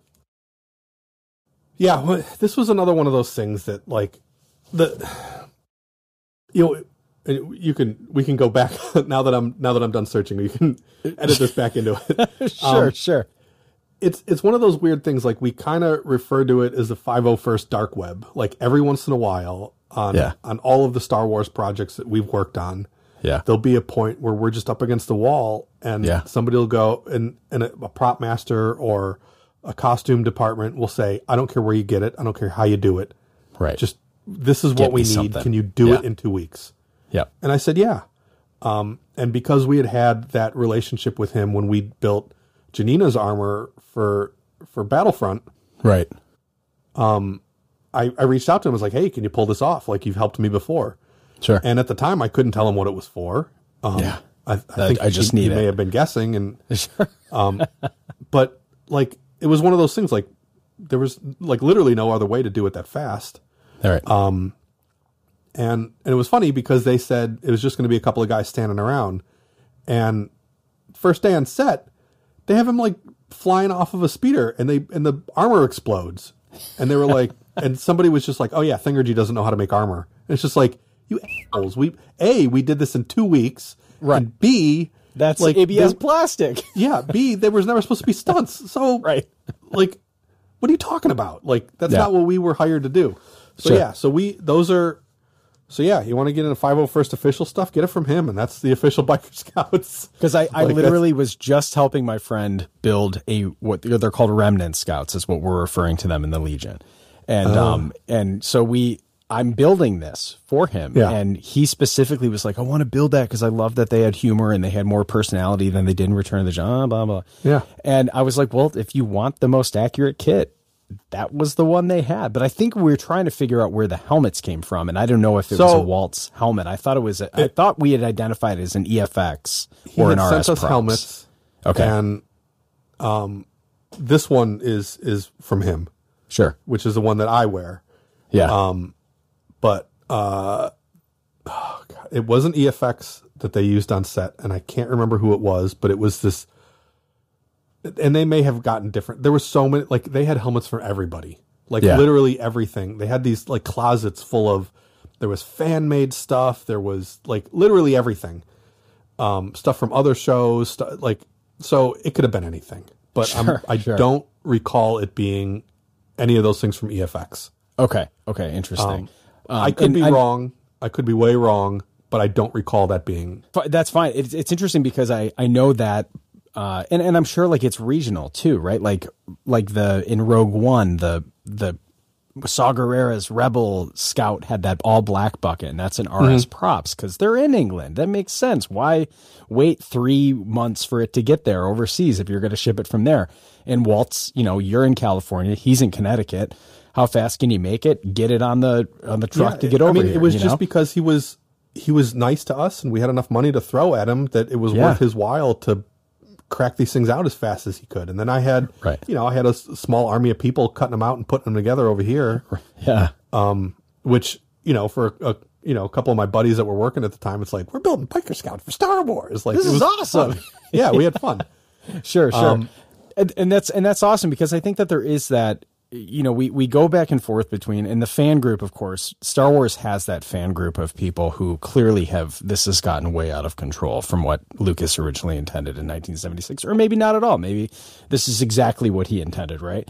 Um but but for for you guys as prop shops and Terry Chu and I talked about this where he goes listen if you're Frank Ippolito you're not going to sit there and mold bucks and do the, you know, start all this over when you know that you got a damn good set of fan armor that's ready to go almost instantaneously, minus the trimming and adjusting for the people. It makes a lot of sense, and so I can imagine that. In and I know Trooper Bay Mike out of out of California helped on the on the Rodriguez episode where you know he was doing the pauldrons, and so is there that relationship between you know between prop shops do you know most of where you can find the stuff or you have people who are able to say oh if you're looking for this armor this is the guy who does it you know is is there that yeah, community there's, there's a couple of people that I really, really trust when it comes to trying to find these things. okay Uh, You know, I've a, I've I've made a handful of friends through through the years that are just buddies that just sort of know the the 501st dark web better than me. Sure um, and they point me in the right direction a lot of times. So yeah, people like Trooper Bay or Walt or, or, or Yeah. whoever, like you know, like on that show that I was talking about that we foam fabricated some backpacks. yeah Um, my buddy Hal Clay in Georgia had a whole bunch of parts that we couldn't find. Um, you know, when we did that, like on a lot of shows, like that one specifically, we when we got it, we just went and bought literally anything that was fan made. Um, as far as parts and stuff like that to figure out what we're going to remold and what we're going to use and what was most accurate. Because Yeah. we had we had assets straight from Sony on that show. wow Um, which so, yeah and that's we're still not going to say what it is, but Oh, yeah, we, yeah, we yeah. had we had the things from Sony, and we realized really fast that a lot of the, like what stuff that was fan made was incorrect, and what stuff that was correct. right Um, and and all the stuff that we foam fabricated, we patterned straight off of originals, that's um, awesome and you know, like you know, because you know, there's a lot of there's a lot of fan made plans out there, and I have a binder this thick of all my reference, and there's a lot of fan made plans out there that are really great. You know, like people like Sean Bishop have made some really great you know blueprints of how to build stuff. right They're not necessarily not that not I'm not putting down Sean Bishop. He's like the stuff that he's done for the the fandom has been excellent, but Yeah. they're not necessarily correct. It's not the it's not the you know the Bible Um, yeah right patterning off of the original assets that we had in the way that we did was it was just like one step closer to being correct um for the final things which was a ton of fun um yeah and that's the same thing with with the the Star Wars stuff like a lot of times we get access to original stuff like when we did the chess set when I was at Phil Tippett's I got to go to the archives and I I had a Pantone book and I was color matching the chess set guys to to the ones that they had there at the archives. Um, you know, and then and that helped paid off even in in my episode of of Mandalorian with the Mon Calamari. I had photos of all the calamari in the archives. Yeah Um, so I was able to really see how all that stuff was. You know, some of it was obviously touched up through the in the archives, like the Sure. like the the one hero head. So when I went there, I was like, oh, that's repainted. yeah not an original It's very clear that the original head that's in the archives, the hero head, has been repainted. what do you think that was for what do you think it was just for a traveling museum or something Could have, it could have been for a commercial. Somebody needed to to do some thing. You know, could have been for the Christmas special. Could have been for anything. Like, Sure. and they were just like, oh, it needs to go out. And Someone, some idiot, like just you know, put some figure eights in yellow paint, and it was just like, ooh, that's not right. That's not the guy who saved us in Return of the Jedi. I can tell you Yeah. that much. yeah um you know and and then when when we did ours um you know we had artwork from from uh from production of how they wanted the two heads the two main heads painted um and by the way i had a weekend to make the change on those paints Oh my you gosh! know like like we we shot one carrot we shot the the guy inside the bar yeah, one day, Yep. and then I had like pretty much a weekend to repaint it for myself as the dock worker. How many um, of those did you end up making? Just the two of them? Hero, yeah, yep. We we Holy two cow. Heroes, or we no, we made one hero, which is both characters. Okay, sure, right. Yeah. and No. and that process then because you have one, and and I think the Mon Calamari, I'm sure, if, to to build it up too, right? Because I think even in Return of the Jedi, they have different. they're they're like humans, right? Skin tones are supposed to be designed to be different, and Mm-hmm. Yeah. you know, Ackbar is different from the two commanders that were behind him, and you know, Mm-hmm. Yeah. so I mean, and and and what I want to ask as well, because I, I I find all this stuff just so fascinating, Frank, and again, you're a treasure trove of information. Um, when what is that process of going from a brilliant concept artist like Brian Matyas, then it gets to someone like you worked with Oh, Shauna. Brian's stuff is excellent. We did so He's much so great cool. stuff. Yeah, and he was he was always really nice. Like it's so funny, like because I'll get his artwork, and I'll message him on Instagram. I go, "Hey, I just got another one of your drawings. I get to build," and and he's like, literally, I don't even know what it is anymore. Like because they have so many code words on everything. right? Like- yeah, Yeah, no, he's he's great. Um, his artwork is awesome. Um, you know, I loved working with Joseph Porro on that first season, sure. and then I'm trying to get uh, both of them on the show. I would. I think our listeners would love lose their mind. I would also lose my mind because I'm such a fan of both of them. But um, but but going from that process of Brian's, I mean his some of his concepts. I mean, I, I have all the books. I buy all the art Yeah. of books. They're incredible. And you look through it, and I find it so fascinating just to see where the concept what st- what stood the test of the whole process when it was finally brought to fabrication versus what got changed. You know, And for you- sometimes it's sometimes it's a function of how much time we have to finesse. Sometimes it's a function, you know, sometimes they're just like, "Hey, we this here's the concept. What can you build over the weekend?" Oh, okay. Yeah, and and get Sometimes- closest to. Sometimes there's a picture that's the size of a postage stamp that they say, "Hey, this so you know in it was in second season there was some uh imperial pilots with like these like like flight caps Yeah. Um like soft hats i can't remember Right. what they're like like snoopy cap kind of things Yep. the reference photo that they gave me was the size of a postage stamp they were like this and it was off of a McQuarrie painting Oh that was this big and they said can you make what that is and i was like i don't know what that is Yeah, I can't even see that. yeah and so so you know through the like and and some of this stuff it's it's the designer and somebody says here this is what we want you to make. And the designer just hands that straight to me. And i Yeah. go well, what is this? And so we have to make it up. And then that's just that ends up that's canon now. Like whatever that That's is, that's the- done you know like and, and what is that handoff process from you know the Brian makes it, it gets rubber stamped by you know a producer that says this looks good, and then and then it goes to to Sean or whoever the costume lead costume designer is, and then from there, I mean how how how involved is is it different case by case, but like you know are different you case by case.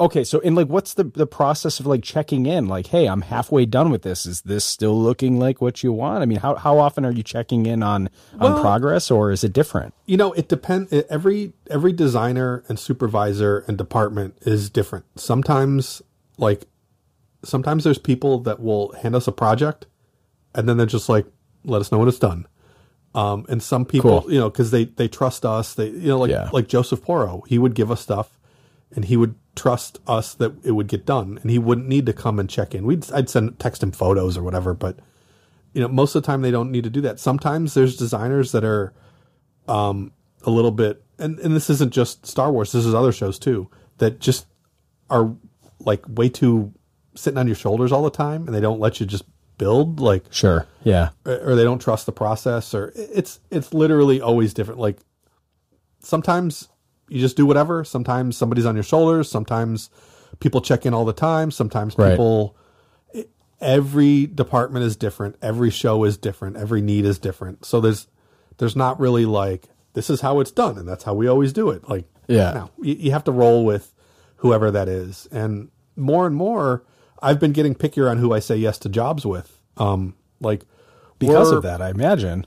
we're we're comfortable in in the amount of work that we have coming in. Like we're not like none of us are are buying our third house or anything stupid like that. But we're all like we're all making bills and happy and Sure. like you know, we're not stressing every single day. So I'm a little bit pickier these days on who I say yes to because Yeah. I don't want to have those departments, those department heads that make it not fun for us to do a project. Um, right. so, you know, yeah, I could be a hell of a lot busier if I said yes to everything that walked in the door, but At what cost, right? yeah, I don't. I I would rather have a life.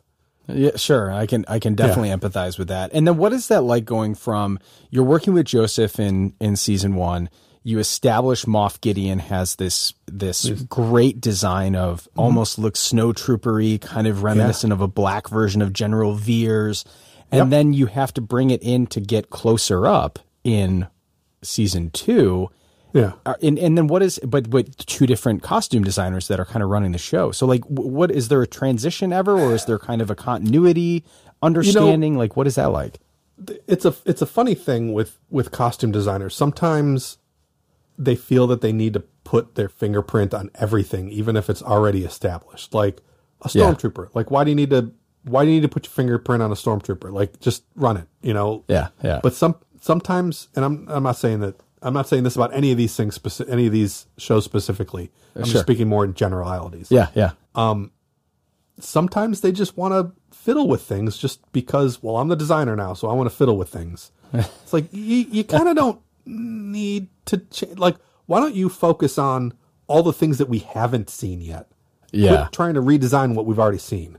Sure. Um, so sometimes there's a little bit of that like even you know again like i'm like really good buddies with joseph and there'd be times where joseph would be like oh well this is this but maybe i want to tweak it. I go joseph it's already established. Let's just build it. He's like okay. You know? Sure, sure. okay. You know Yeah. like we're we're a couple of loud italians so we just like it's funny like when he's in the shop like we're just like top of our lungs like blah blah blah blah blah like I, it's it's so much fun working with people like him. This is a good time to tell you, Frank, that my middle name is Gambino.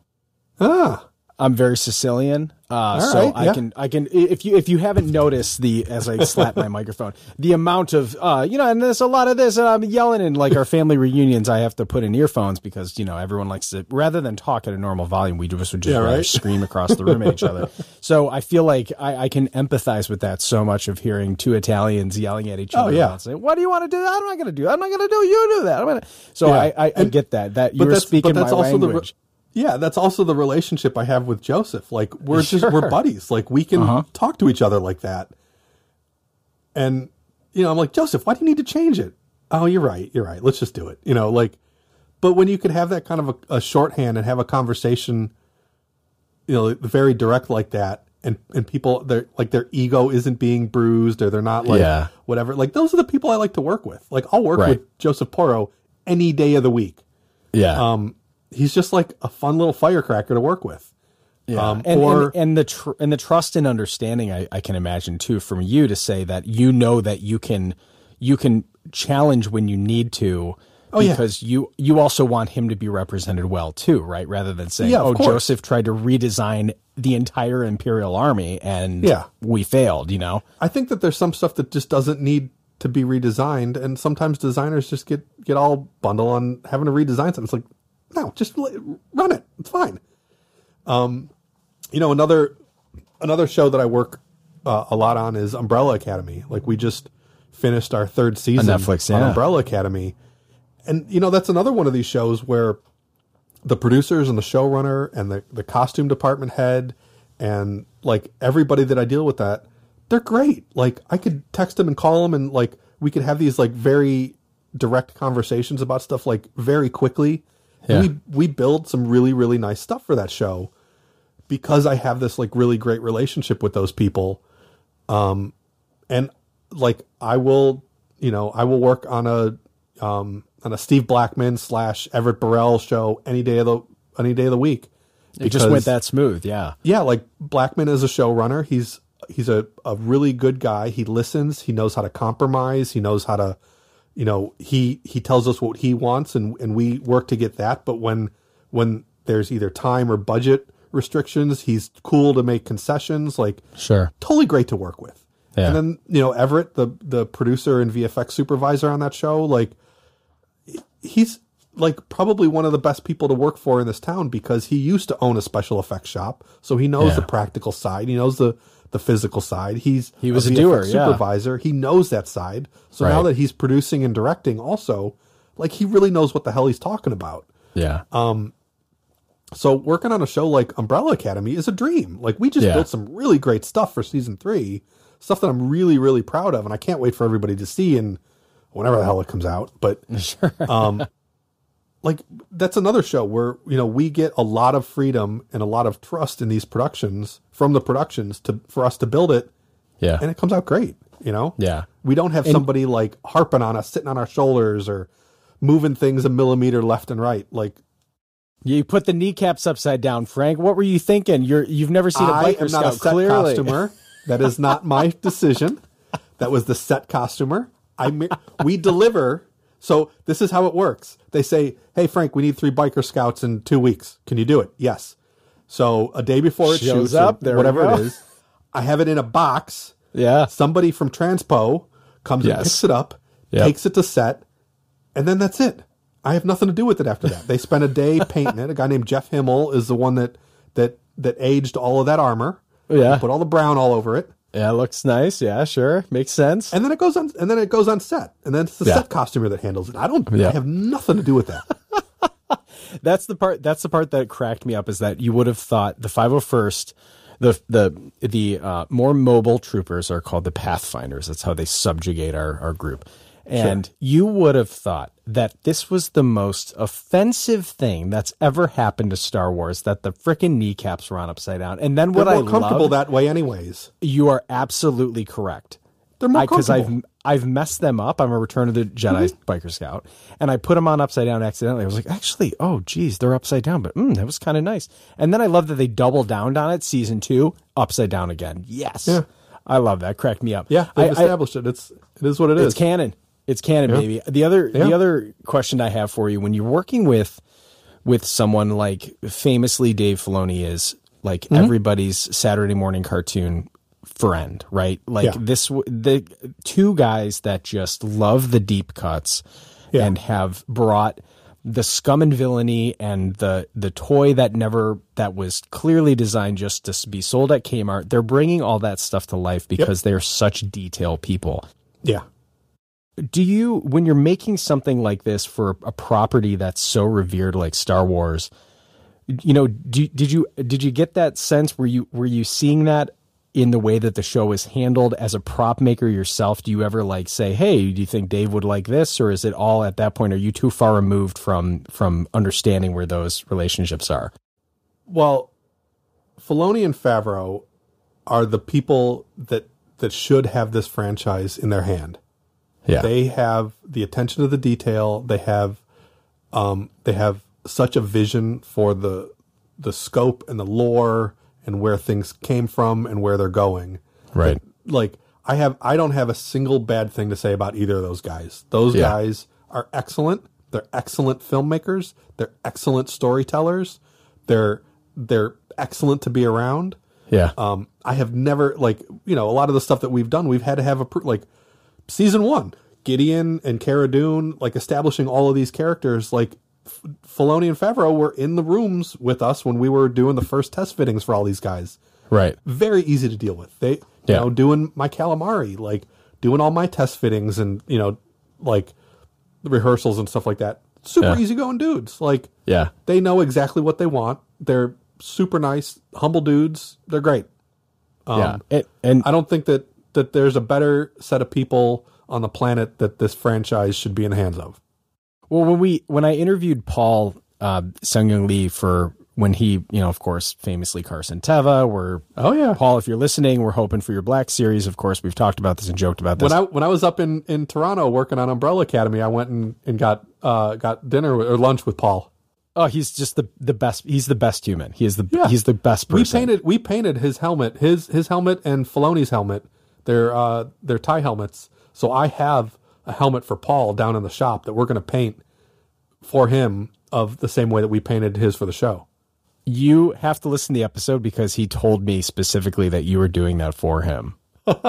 it's great. I love that you just said that because he's going to get the biggest kick out of this hearing it from the other side that you're like, yeah, because I think the, you know, the Carson and the Trapper Wolf and Dave's famous like Loth Wolf are right on Yeah, the, yeah. the emblem. I'd be so good.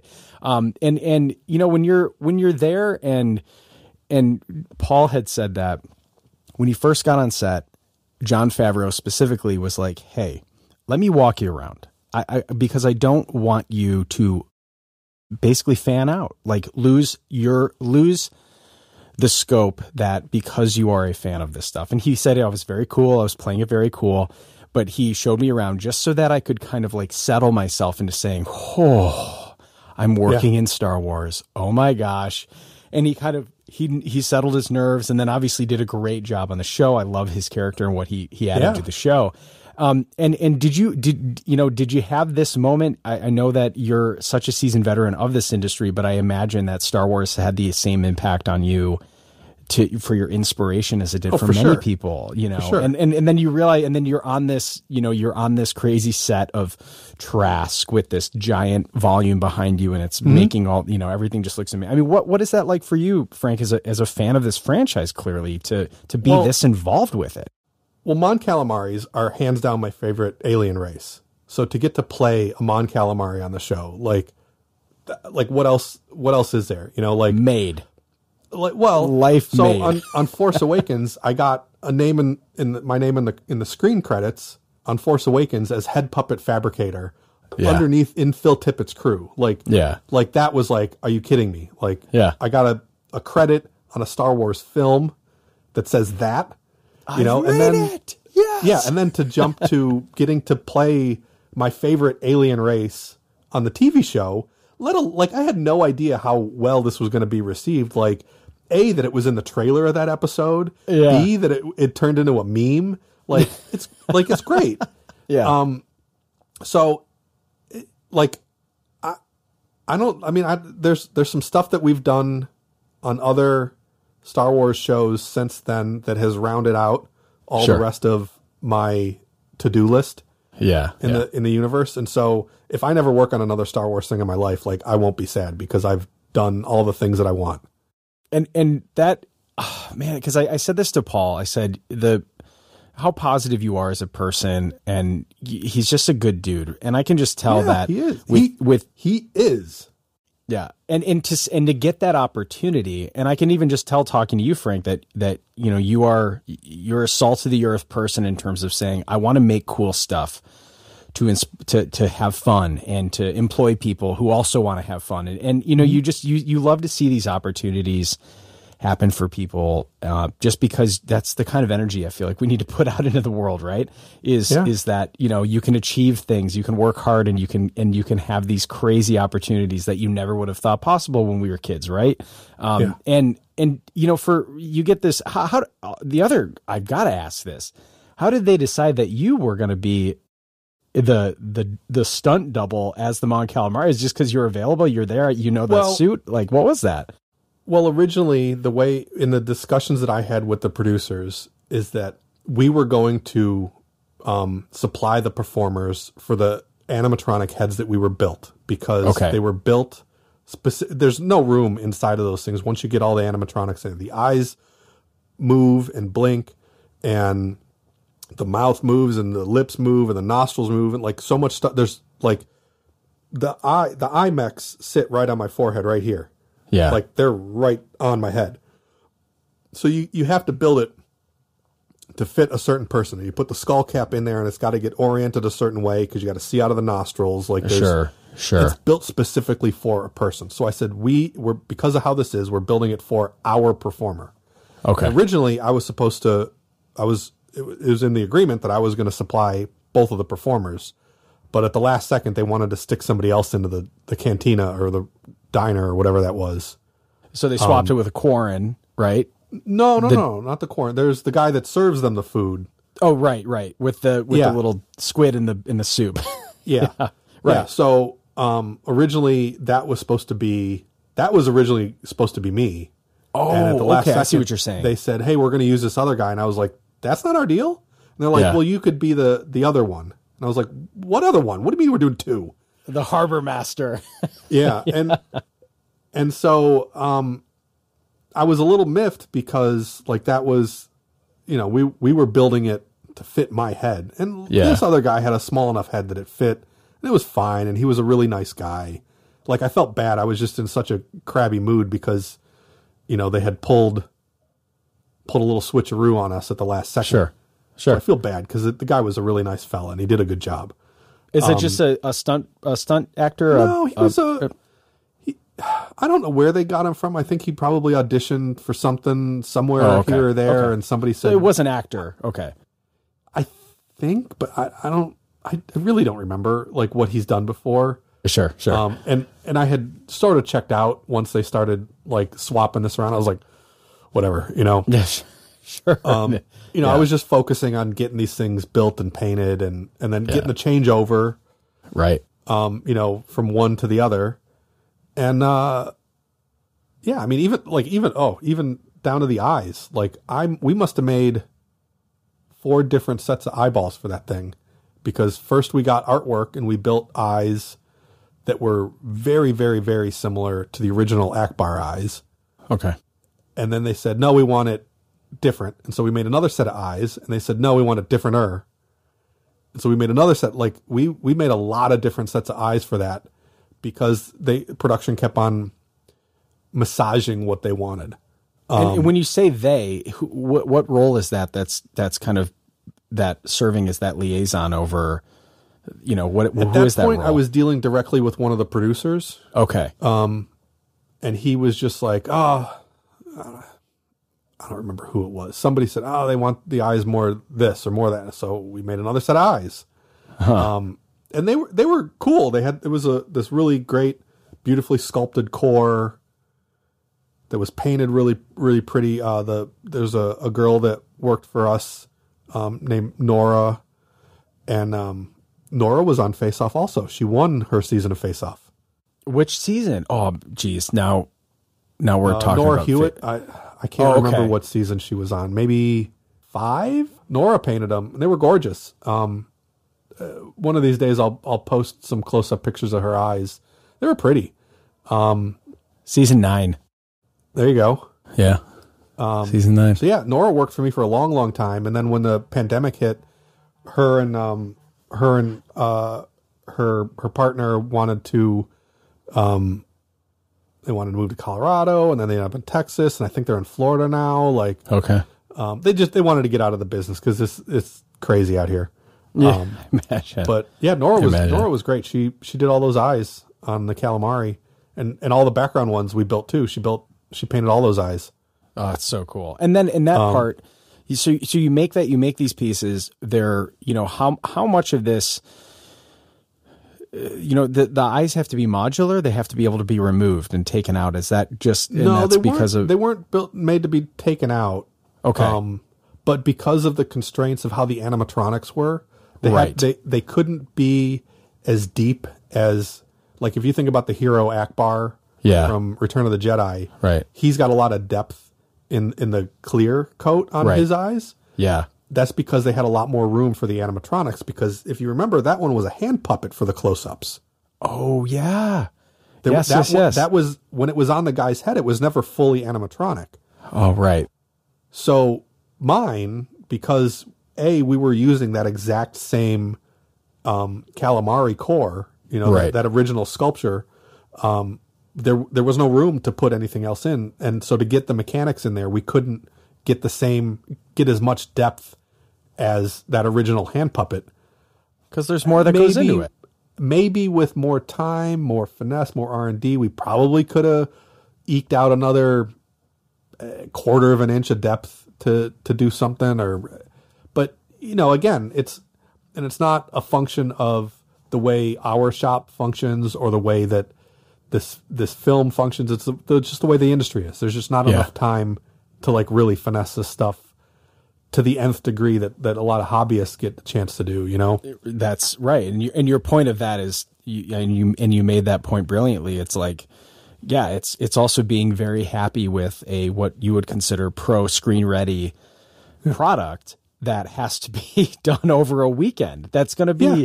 seen And- on and that's- screen. That's and that's normal for a lot of shows and a lot of like there's shops that run even crazier turnarounds than I do. Like I I try and limit that, especially nowadays. I try and Yeah. limit that insanity because we all love having our free time and you know love having a, a life. yeah, Um, You know, like most of the people that work here, we're just 40 hours and we're out. Yeah. You know, and, until some crazy show comes up and then we're working long hours, but um, I try But not that- to take I- those that and, often. And I have to imagine that that's that's an understanding of the industry, Yeah. like you said at the beginning, is is there are going to be our busy seasons and there's going to be our production seasons, and Mm-hmm. you know we're working on that. So that that makes sense. So and and I I'm just curious, how do you go about reviving the Mon Calamari? What was that? Is, is that you go in the archives, you scan it, or is it a, a new No. fresh sculpt? So- what, how how do you do that? so a bunch of years ago when I was working on stuff for tested.com, Adam Savage had come across a casting out of the original mold. I remember So the story. ha- yeah. So he had a casting and he gave it to me and he said, Frank, could you remold this and make this into a full mask? Because he wanted to do Admiral Ackbar, you know, with like an old school Admiral costume yeah. Comic Con. And so I built that for him back then. And part of the deal was I get to keep the molds. Um, nice. And so, funny enough, when you know how I told you that there were supposed to be two performers for the Yeah. calamari, yeah. the second performer would have been I would have called Adam to be the second performer. but they but they were like, "No, you're going to use this guy." And I'm like, "But I It would have been. It should have and and I would have done that as a thank you for Adam for Right. for you know providing that asset and you know that's because that would be the right thing to do and yeah.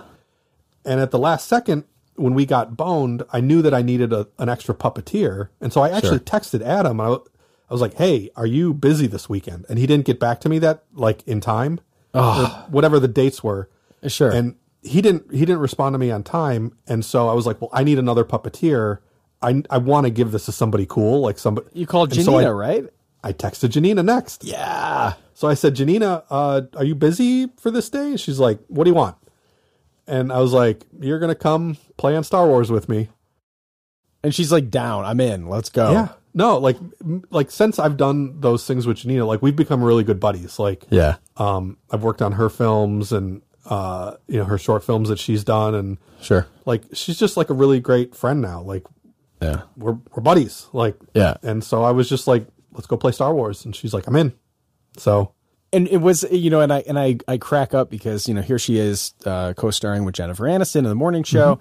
And then obviously being the uh, and, and i hope i'm crossing my fingers that we get some i loved that that uh rick had mentioned operation cinder and season two and now we're tying in battlefront and the, the lore is just expanding. So i would love to see janina's portrayal of iden on screen ever in even a short film. But of course, like the technology's so good. I mean, you, that's that was her. You know, it's like yeah the, mo- no the that- mocap she- is she that's her. is Iden, yeah 100% and i think Yeah. i think that what's what may happen is like i know that with video games and i'm pretty sure this is how that works is that they have a certain um time that has to elapse before it can get like kind of turned over Yeah. because in case the video game wants to continue that storyline like they have to have a certain amount of time. So that, you know they can't like i don't think that you know they could just start pulling everything out of video games yet which is probably why uh, there's probably a lot of stuff that hasn't been pulled out because it's just it's just got to go through its time cycle before it's released into being able to be used in in other storylines. Yeah, yeah, and I and there was the you know because even just them, uh, and of course I'm all consumed by Star Wars, but the Cal Kestis lightsaber Mm-hmm. From Fallen Order is going to be revealed possibly this well at the time of this filming this weekend at Galaxy's Edge, which is really cool because then you have. Uh, you know, you then you have this video game character that Yeah. I mean, in Electronic Arts is a humongous company. It's not like Yeah. this was a you know a deep Yeah, yeah. cut on Windows 98 like Dark Forces or something, which clearly Filoni is a fan of. Um, Hmm. But it, it's it's cool to see that that even just being a it's not you know Janina is not just a video game character like that is Iden Verso who is huge and being Yeah. able to to fight the Empire and then to have it mentioned on the show is just so rad in my yeah opinion. no they're they're Filoni and Favreau like I said are so smart with how they're handling the universe and the lore and and they're doing it the right way like Yeah. Yeah. No, I I uh I think that they're doing a good job at that stuff. So it's great. And when you say that you had, uh, uh, you have people that leave and, and the industry gets, for whatever, it has a life cycle for some people. I get that. Uh, I'm a graphic designer by trade, creative director. My skills are, you know, I could go get a job wherever around the country because that, but, Yeah. but you guys are in a like man, you guys are you have your skill set that's like fairly nuanced in terms of you know you make stuff for productions, you make stuff for film, you make stuff for this. Where do people when they leave the industry? What do they end up doing? What do they do? They do they stay in the industry? Do they you know I can't imagine going from L.A. to like I'm going to move to Des Moines because it's Um, nice there. You know what do you, you know, do with these skill I sets? think I think that some people um I don't know. Like I know that Nora is working for a company that builds um like medical training uh dummies.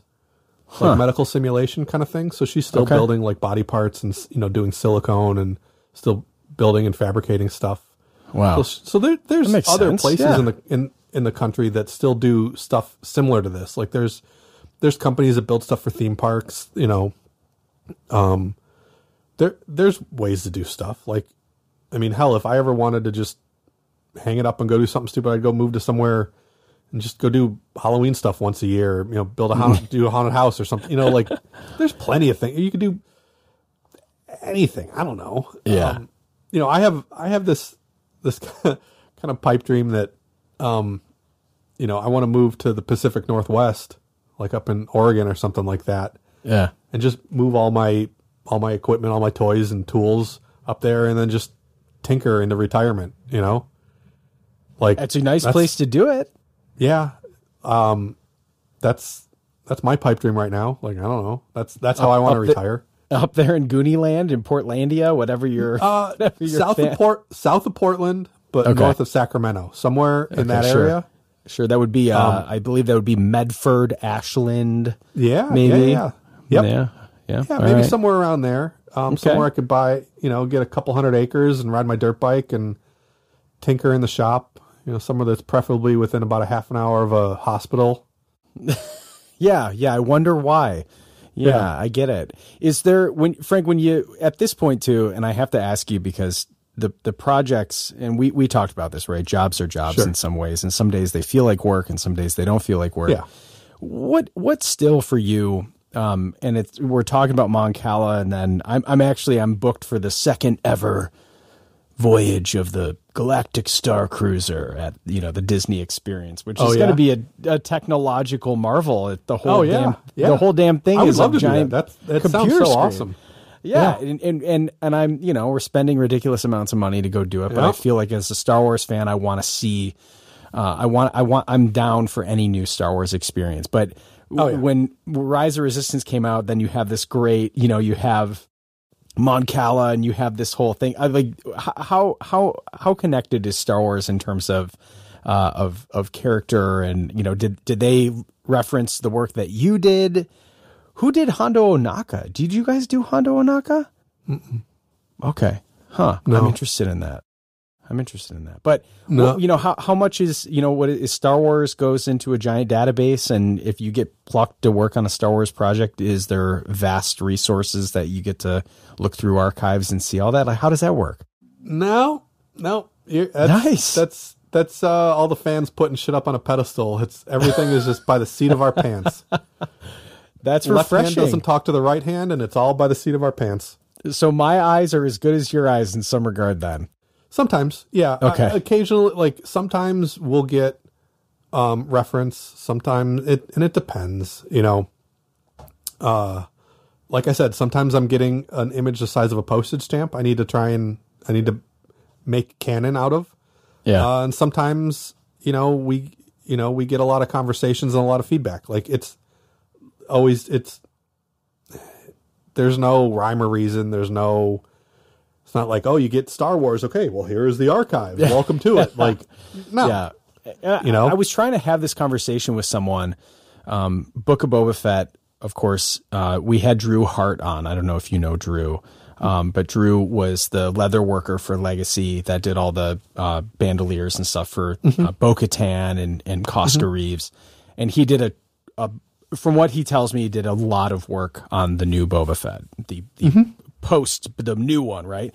And so he he was doing so they he worked that was his last project. He just recently left. Mm-hmm. And of course, then we see the trailer and people are going, "Look at how much it changed from when it was Cobb Vanth and blah blah blah." And and you you know this. Mm-hmm. it's at the end of the day, you guys still have to feed your employees. You have to keep the lights on. It is competitive in But that's these that's not my decision. That like I haven't seen I haven't I honestly haven't watched the trailer. Um and I haven't nitpicked the differences in that, but I'm going to bet dollars to donuts that that was the costume designer saying Sure. I want to change this again. yeah. I'm going to take something that's already established and Yeah. I'm to change it again. Or that's somebody even above her saying, "Hey, could you change this?" Right. it um that's that's not his decision on where that gets that gets made he's building what somebody else tells him to build right. you know Yeah. i mean you get a little Yeah. bit of freedom to like put your finesse into it but you're i mean you're gonna get a drawing and they're gonna say here make this Right. And and it's the the big thing that was kind of stirring everything up was because so if we go from the the Cobb Vanth, which would have been legacy, I believe. Uh the this post Sarlacc. I I believe so. Yeah. So Timothy Olyphant wears it, then Temuera Uh-huh. gets to wear it at the end and we get this like great scene. And in Book of Boba Fett, if you haven't seen the trailer, that's fine. But they they did resculpt the helmet. It's a new sculpt. Yeah. And what people were trying to be conf- what and, and maybe you can provide some clarity for this. People are going well how come they didn't just use the same dan sculpt? And i'm like well it's a different studio. I don't believe that you would share these costumes the same. How does that work? I mean if it's a new sculpt they have we- to make a ton when of them do- because Temuera's right a new a new no when we when we do any build anything for them at the end of the show we have to turn in all the assets. Like we turn in the molds and you know at least you're supposed to. Um, Oh, so we turn it yeah Sure. we turn we turn in all of that stuff. Um so you know they'll they'll have that mold but you know the way legacy sets up a mold to make a part might not be the way that ironhead makes their parts. Right. So they may have scanned it. Jose may have tweaked it. Yeah. They may you know and then and then they reprint it maybe change some proportions. Who knows? I don't know. The whole suit is different. The whole suit is then, different. then that's that's what it is. Then Yeah. you know, Ironhead had taken their you know, when you when you take a thing over to Ironhead, Ironhead is gonna make what Ironhead wants to make. Yeah, right. That was that Um, was the understanding that that I had, um, and they want to put their mark on a character as That's, obviously. that's kind of what it is. Um, Yeah. And so the fans are just gonna have to live with it that that's the new canon. Like who cares? You Yeah. know. Um, and I get it. Like you know, Boba Fett now has his armor. He's gonna tweak it. He's gonna put a a paint job that somehow still has chips in it. I don't know. Okay, sure, whatever. yeah, finding it's finding a stingray, finding your dad's stingray at a garage sale and going, I got to bring this thing back to life, right? I got to repaint this thing that candy apple red, baby. Yeah, uh, I don't know. Well, whatever. I, but I mean, the fans. The yeah. What, what's the thing that nobody hates Star Wars as much as Star Or Wars than the fans Like, themselves. Yeah, exactly. So yeah, everybody's gonna argue and nitpick and whatever, and it's just like, so what? If you like Yeah. If you like Empire Strikes Back Boba Fett, then go make your Build an Empire Strikes Back Boba Fett. Who gives a? sh- Right. If you like the Cobb Vanth one, build the Cobb Vanth one. Who like Yeah. who cares? Yeah. You know? Yeah. Are Yeah, you having exactly. fun? Cool. That's literally all that matters. Yeah, exactly. Knee pads that- upside down. Who cares? Exactly. I might just, I might start. Uh, well, I love that they added it into the CRL now. So if you're a remnant Yeah. scout, you know, you have to, you have to have them upside down. I, I love it. It, it cracks me up because especially now that I've, I've gotten to know more people who have been involved in the shows and you, you hear like this story of saying, Hey, I did my job. I sent it off. Someone on set screwed that up. That, that, all of that just makes me, But I don't even call it a me screw up. up. Like maybe like these are, you know, these are the characters were kind of goofballs to begin with, so they obviously didn't care. Like Yeah, so maybe yeah. they're just like rebels within you know this disbanded imperial blah blah. Like they don't care. sure. They know that it's more comfortable turning it the other direction, so they turned it upside down. Yeah, Like- costumes. Yeah, yeah. The uh, the uh, uh, uniform standards have dropped significantly since Yeah. the Death Star blew up. Yeah, sure. I can. I, mean, can, they're yeah, leaving like their it. armor dirty now, so they don't have that same like. Maybe that's just part of their character. Maybe that was Yeah. a character decision. Like turn it upside down. I love Um, that. That's that's awesome. And and Yeah, if the uh, if the 501st wants to come over and do their CRL on my copy of the costume, I still have my copy, which has all the same trim lines, all the same detail. Share. Can you? Sh- I mean, seriously, share that. I I will get it to the right. I will get it to the right people. Sure. Take pictures of it. I get literally. You know, I'm a, Frank send it to me. so I'm I'm racing. I, I race motocross, and I'm racing Yeah. this Red Bull event at the end of the month called Day in the Dirt. Yeah. And it's a I I race motocross, and Sure. so it's a big motocross race. And I've worn my biker scout uh, uh, costume in the race, and I'm doing Love it again that. this year. So I'm gonna wear. I have um I have a Ghostbusters proton pack, a whole Ghostbusters costume. I'm gonna wear in one race, and then I'm gonna wear my biker scout in another race. So Amazing. I, yeah, well, so that's please, gonna be I, my uh, Thanksgiving weekend. I love that. I, I I look forward to seeing that. I following your account is awesome. Oh, I'm so glad that we were able to connect and and you were sh- able to share some insight. Thank you again, Frank, for for sitting down with me and, and having this no, this was conversation. fun. Like you know, it's I'm always like just cooped up here. Like we all, I we we kind of exist in our little bubble here, so it's kind of nice to chit chat and share some. Uh, they're not even see like there's no secrets. It's just it is what it is. Like Well, is there? Yeah, and, and on on that point, is there anything from the earlier seasons that that you you haven't seen anybody nail yet? You know, is there is there something in Fennec Oh, you know that what, you're what like, what people are doing wrong that I have seen. ooh, So on Fennec's helmet, there's Yeah. those little ear pucks. uh huh, Everybody's making them round, and they're actually oval. Really? Yeah. Hmm, I'm going to go ahead and share that with a couple of people who I know make Fennec helmets. That's good. Yeah. I'm hearing it straight from the source. Yeah. Who is No, who is the yeah, original who is the original sculptor for that helmet?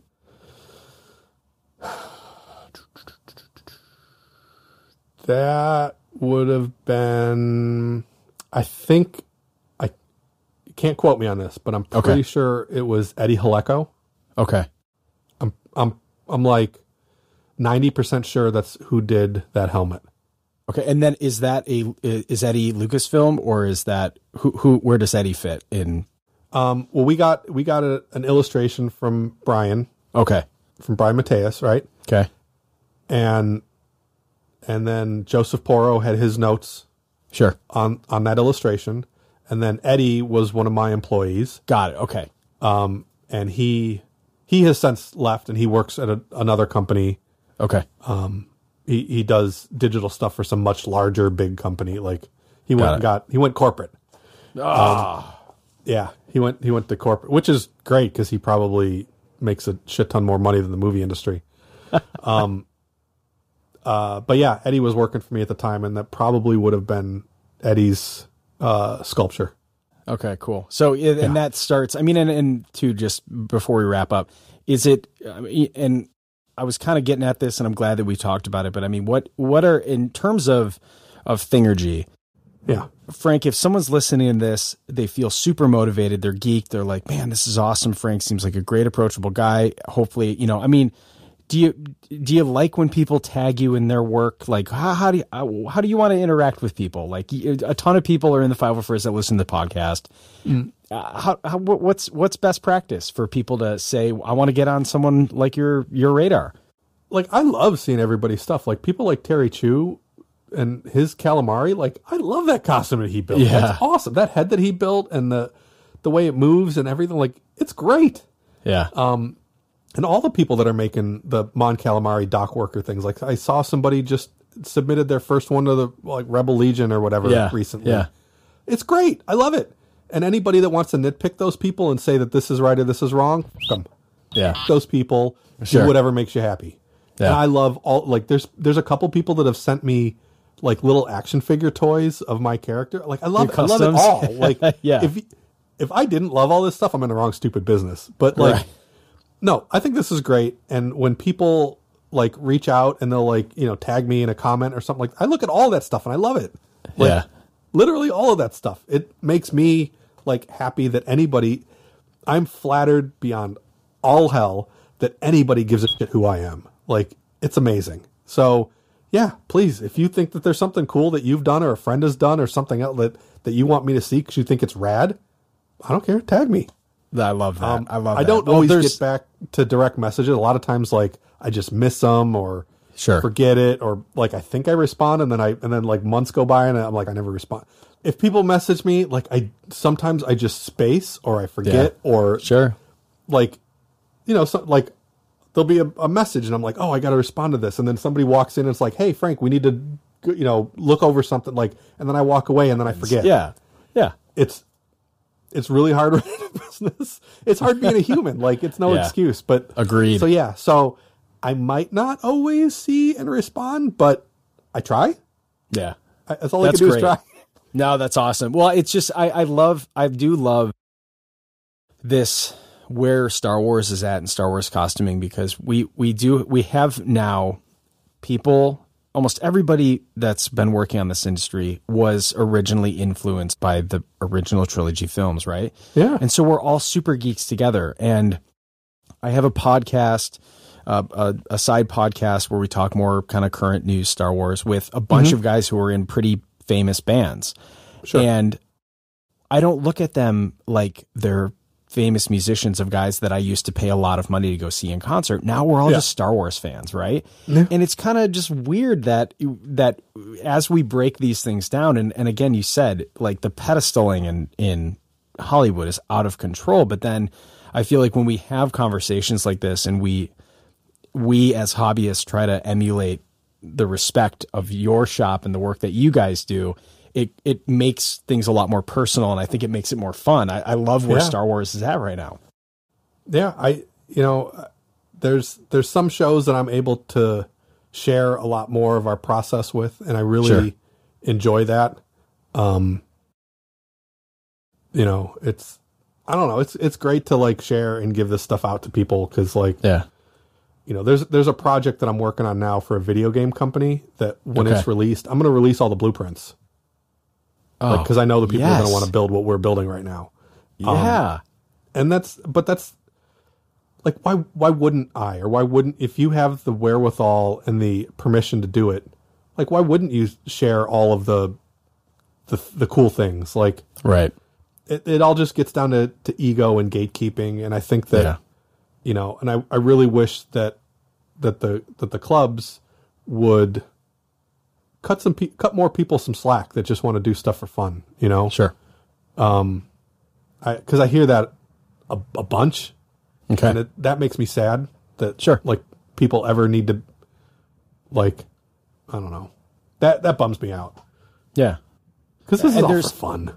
Yeah, yeah, and and I think with any, you know, because the podcast itself is we highlight people who aren't in the clubs, we highlight people who are in the clubs, we highlight people like yourselves who are professional builders, and I think you do just see that that the, at the end of the day, we I and I've said this to many people, we want to be stewards for creativity. We want to be stewards for encouraging people to go and create and make and get inspired because like it's sometimes it's hard and of course when you get into Star Wars costuming it's not like this is a cheap hobby by any means. No, um, there's nothing cheap about this. You're right, but but the process I think for people is like and I've joked about it. It's like hard being an adult at times if you hmm. don't have outlets that make you feel creative because like going to a 9 to 5 mm-hmm. I work as a creative professional. It's hard going in every day and being like, okay, what do I got to do? Okay, okay, okay. And like Star Wars costuming has built a second community for me. Uh, It's been it's been really entertaining bringing these things to life in our small little town in northern Michigan. People think it's the coolest thing, Yeah. and so we all kind of play a role. I feel like in in spreading positivity through something clearly we all love, right? This Yeah, yeah. this weird fear, film series in 1977 that maybe ripped off Dune, but then made it a children's story. Uh, all of these things, of course, make Star Wars what what is the awesome, even bigger than the films, even bigger than the company uh, to Yeah. this day. So I, I just, I Frank, thank you again for sitting for sitting down with me and, and talking Sure. about this. I've got the one last thing I do with all my guests is I do a lightning round. I try to get answers out of you as quick as I can. I ask you a couple questions. Maybe that'll stomp you, but yeah, I figured I tailor the questions to my guests, so I figure you'll have a little bit of entertainment out of it. Does that sound good? All right, I'll, I'll I'll give it a shot. Let's do it. Let's do it.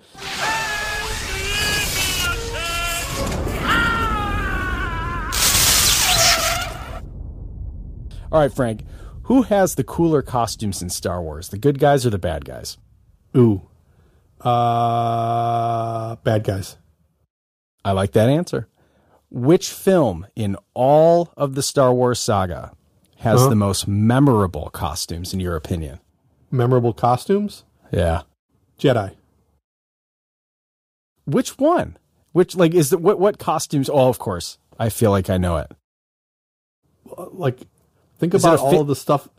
Think about all the, the things that were going on in the background of Jabba's palace. Think about all of, I mean, all of the different, like just bringing all the calamari. I mean, obviously I'm biased that way, but you know, when everybody was getting together for that final battle, um, like, yeah, yeah, scout troopers, Everyone on on the sail barge. I mean, yeah, everybody. everybody. Yeah, every, like all of that stuff. That's where we got the uh the Imperial Guard. Um, you know the red yeah, dudes. Yeah. Yep. Yep. Um, you know, like Gamorreans. the, yeah, there's so much good stuff in Jedi. yeah. That- that's a um, great answer. I like it. I like I mean, it. And you I'm know, glad- eh, everybody's eh, like literally everybody's gonna have their own opinion on Sure. what that is. So there is Yeah. no, you know, there's probably plenty of people there telling me, probably screaming at the at the the speakers saying that it's something else. But that's just my personal. Yeah. No, that's great. And and the fact that Book of Boba Fett is leaning in so hard to Return of the Jedi is just it is a chef's kiss. Hmm. Uh, we, we've seen a lot of that stuff in the trailer. Again, if you see it, if you watch it, cool. If not, I think you're going to be entertained. You know, and the only reason that I haven't watched it yet, and this is going to also sound kind of ridiculous, but I feel that I've been drinking from a fire hose of Star Wars lately, and I just don't have any skin left on my face. So Sure. I'm just like, I don't need to. I don't like. You know what? I, does that make any sense? Absolutely, absolutely, it does. I mean, like- I feel like I feel like I for kind of people, need a. I kind of need a Star Wars break, and and then maybe I'll come back to it at some point and be jazz again. But it's just like I'm just a little. I'm not thirsty right now. that's fine. That that's fine. because you did you get to work with Glenn Dillon and uh, those uh, those guys for the sequel trilogy. Uh, what was the studio that was doing most of the armor for the sequel trilogy? No, I didn't. Uh, we didn't do any of that. We Okay. We we were just in this little tiny bubble at Tippett Studio. Okay, got it. Okay, Yeah. because I that and it's funny because you said earlier about having that conversation with Joseph, like we don't need to redo it. Well, and the you know for the sequel trilogy, which made sense, but then you had Solo and you had Rogue One that fit in there, and there were a bunch of people, of course, the the snow troopers, which I also am. Right? I live in Michigan. Uh, That's pretty fitting. Um, but when the range troopers, the guys with the, you know, they called them the pimp troopers with the big white coats and the magnetic boots, right? Yeah. they were all mad. They're like, why did they just use a snow trooper? Like, why do they have to make a new one? You know, and it was like, oh boy, here we go. But you know, then you had beautiful, um, the shore trooper. Oh my gosh, Yeah. like b- just gorgeous. And I'm glad to see them that they were in Mando season two. Yeah. We um, we painted those those helmets for for them. Oh, you did? Yep, we did those. We did all those helmets. helmets. because they couldn't get enough of them from production on time, and so we we built a bunch of those helmets, and we like the ones that they could get, we repainted Yeah. them. So yeah, we we did those helmets. Were those were those were those fan sculpts or were those from Anovos? No, those were from production. Oh wow. Okay, so original original The ones that the- we yeah. built, we had we had a production helmet from the UK that we Okay. molded and recast, and we we rotocast them in one piece because the production helmets were prints that were finished. Yes. Yes. and ours were were was a one piece mold that we rotocast. Um, Okay, which makes sense because the blast shield, like Sam, Sam, I think Sam had shared. This is Sam Williams, the original modeler for it. oh, okay. Um, the the the blast shield was like you could place it in. Uh-huh. They had all these different parts that were you know because there's like a there's a little lip underneath it that has like you know the the visor line and all that, and Yep, then the bunch of eye detail. bags, of course. yeah, Yeah, and so so you guys molded it for Mando, molded it as just one piece rather than having it be all these different parts. Well, the the visor were were separate pieces because there's not really an easy way to do that. cast that. Yeah, those Sure. were those were two separate pieces. Got it. Um, and there was a couple of pieces that were separate, but yeah, those they got some from. I don't remember where they got them from. but Okay. they, it's one of those things where they're just like, we need helmets. Yeah. and you know i'll put in an estimate to make 30 helmets and they'll Yeah. be like okay well we found like 10 so you repaint these 10 and then you only make us three no no no we need five and then you repaint 20 it, it just you know it changes every five seconds And did But you did you paint them with the with the Montana Gold Sahara beige? No, they they were the green ones. Oh, I'm sorry. Okay, we got confused. Yeah, they were painted like the mud troopers. So we they had given us a set of mud trooper armor and they said paint it like this. Really? So- So, well, the the shore troopers. Wow. Wait, I'm confused now.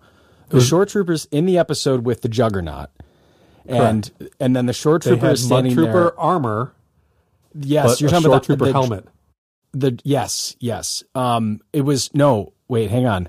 or whatever. I, You know, you know, you're whatever right. Armor was they handed us that was green that had mud that on it. helmet. Hang on. Here we go. I I'm so proud that I get to be able to say this. The tank trooper from Rogue One. That's what helmet that is. That's not the Uh-huh. Yeah, yep, yep. Yes. Yep. Yep. You're Frank, correct. this is I'm I'm just gonna let people know I am a Star Wars fan. No, I you're correct. this. Yes. The so you guys painted them. di- Yeah, you painted them the green with the mud trooper Mm-hmm. bodies, and then the short. So, so you guys did the the the tank trooper buck. Did you do the short troopers, the tan ones? No. Okay, But the tank trooper helmet is super similar to the shore trooper. very similar. Yeah, Yeah. They they just a li- it's a little bit like sharper, and the the shore trooper is is like Tell you the truth, I don't know which one they gave us. okay, To, so uh, the one that the- we molded was tan. okay, yeah, yeah. So that would have So the one that we, yeah, the 'cause- one that we molded was tan, and then we painted it green. Interesting. Okay, because the tank trooper in Rogue One, he points up right before they get sabotaged, and he has white. He has a white armor, and Uh-huh. that body is the same as the shore troopers. He's just white, and he was on Jedha Hmm. in Rogue One, and then we saw the tan troopers at Scarif in Rogue One at the end, Yeah. and their helmet is just their helmet. Their helmet's a little stockier. Hmm. Do you know what I'm talking about? You know when are you coming out here for uh, celebration? Yeah. Okay, when you come out here for celebration, Okay. carve off a couple of hours. Okay. Come up here to Burbank. All and. You could look at the helmet that we have, and then you can tell me which one it is. I have a shore trooper helmet up in No, my. but you got to look at the one right that now. I have because that's the one that we use on the show. Well, um, what I'm going to say is I was going to show you the shore trooper helmet, and you let me know how similar it is. I'd have to go downstairs and look. That's fine because I've got Yeah, I've got it's it in, up. it's in, in there. It's in the other building. I don't that's a, no, that's fine. That's fine because I've got mine up in my garage, and I'm like, oh, should I show Frank? I've, you know, I've got this. Um, yeah, they're they're, uh, and of course I'm, I'm going to put this When you in come the out show. for celebration, carve out time. Come up and visit the shop. I'll show you all the cool stuff. All right, I'd love to. I've got I've got a friend that I know would geek out. We're going to come Yeah, up together. Bring whoever. I don't care. That sounds great. Let me know what to bring. I'm I'm a Nothing. am a heart I'm a hardy No, you- Midwesterner, Frank. I like to show up. n- I never show up to a party without something, right? I can bring Hmm. right. whatever Michigan beer I need to bring. You just let me know. We'll uh, we'll have to start a, a an email chain for the Let's do for it. the Thingery side party. Yeah, I love that. I think that's great. Well, let's finish up here with this lightning round because no, certainly it's not a lightning round anymore. No, uh, but yeah, I'm, I'm putting all that It's in. That's awesome. I love cra- that. Yeah, keep it all in. I don't care. Yeah, I love it. I love it. keep all my mistakes in this podcast. It doesn't matter to me. I'm not embarrassed. this is this I is ain't good. that I- fancy. no, that's that's awesome because I, I know that that uh, Terry Chu. So Terry Terry reached out to me. He's also obviously in in Pacific time, and he goes, "Hey man, you know I'm working really late, and I gotta." He goes, "I got kids, and I gotta put them to bed." And I was like, "Okay, that's fine, that's fine." He goes, do, you- "Do you mind if we start at you know like nine o'clock my time?" And I'm like, "Start start talking at midnight." I was like, you know, I was like, you know what, Terry, I've wanted to get you on the show. I'm like, let's go, Panda Props, let's do it. Terry and I talked. He's like, I want to be the longest episode of Armor Party you've ever done. I'm like, okay, how long are we going to talk? Him and I talked for almost three hours. Wow. So I finished at about three in the morning with him, and he was like, "Well, this was really great. You want to keep going?" I was like, "Terry, to be honest, I have to go to bed." Um, but but we can certainly pick this up. But but I'm looking at, it, I'm going. There, we have good timing right here, Frank. I mean, this is going to be a You- good episode for sure. You got to uh, you got to make sure that Terry knows that if he's coming to celebration, he's got to come by too. Yeah, I definitely will let him know because I know that he was like, I'm on the fence, but I feel like after and all this stuff, I feel like people are going to be like, I'm geeking out. Let's. They're going to figure out how to get the celebration. I know it. It's going to be amazing. Yeah. So I'm. I'll definitely take you up on that. We'll stay in touch for sure. Um, Sure, sure. So Frank, let me ask you this: Are you a lightsaber guy or a or a blaster guy? Oh, I can't answer that until another show comes out. Okay. We're gonna leave it at that because I'd ask too many questions. I'm gonna. Res- I always. I tell everyone who's listening. I respect NDAs, and I would pry, but I'm not gonna. So I'm just gonna leave it at that. Frank is indecisive. If he wants a lightsaber or a blaster, I- that's fine. I, it's A- ask. I'll let you know when you when you can ask me that again. Sounds good. I'll do that. We'll do a we'll do a follow up. Uh, uh, Instagram Yeah. live five minute follow up. We'll Yeah. we'll make sure that we've got it. Uh, so Boba Fett was recently revived and redesigned. Which Mm-hmm. character from the Star Wars saga, Frank, would you resurrect and re-outfit? Ooh, that's a good one. Do I have to redesign it? No, but just bring. I mean, I'm sure at some point something's gonna. If if they died in Star Wars, something's got to happen when they get I brought would. back. I would love to see a finessed version of Dengar yeah. because I think that, like, I remember uh, what was the book that had all the bounty hunter backstories in it, and they had. You know, it was like the you know there was an IG backstory and Dengar and Yeah. Bossk and all like I don't remember what that book was, but I just remember like it was cool. Um, I'm looking to see if I have it. Um, I haven't read it since like probably high school, but yeah, I think he he's got like such a cool like kind of mashed together look. yeah. It would be fun to kind of kind of update him a little bit. Like that would Sure. be neat. Sure. And Um, then te- and then technically they brought technically in canon he was back for Rise of Skywalker. Was he? Yeah. I'll send you the link. It's a ve- it was a very weird design decision because they made it seem like something had happened to him and his face is unrecognizable. It was really weird. But I remember people were like, "That's supposed to be Dengar," but I'm with you. Original Yeah. Dengar, Empire Strikes Back with the with the snow trooper brown, you know, and then the TK legs and there was just so many like, just that there's just that like whole rogues gallery of of bounty hunters like i just think it would be fun i mean even you know even the the stuff from from clone wars like um oh what's his name what's the what's the dude with the hat I can't, i'm brain farting on his name Yeah, yeah. Um, I I know exactly. Uh, Embo. uh no no no not the dude with the giant hat the other guy the one that's the duros um Oh, Cad Bane. yeah cad bane oh my god he Yeah. would be so good to pull out Yeah, I agree. I like, agree. he, like to, to make him in real life like that would be so much fun yeah. Especially as Um, another gunslinger, the way that they've like kind of set up a lot of Yeah. Mando, you know, with the yeah i would i would like to see cad bane i think that would be fun That's a great answer. I love Cad Bane. yeah no he had su- he had such a good arc like between him him and hondo i think were like re- just really fun like supporting characters that just did so much to move that that story forward Yeah.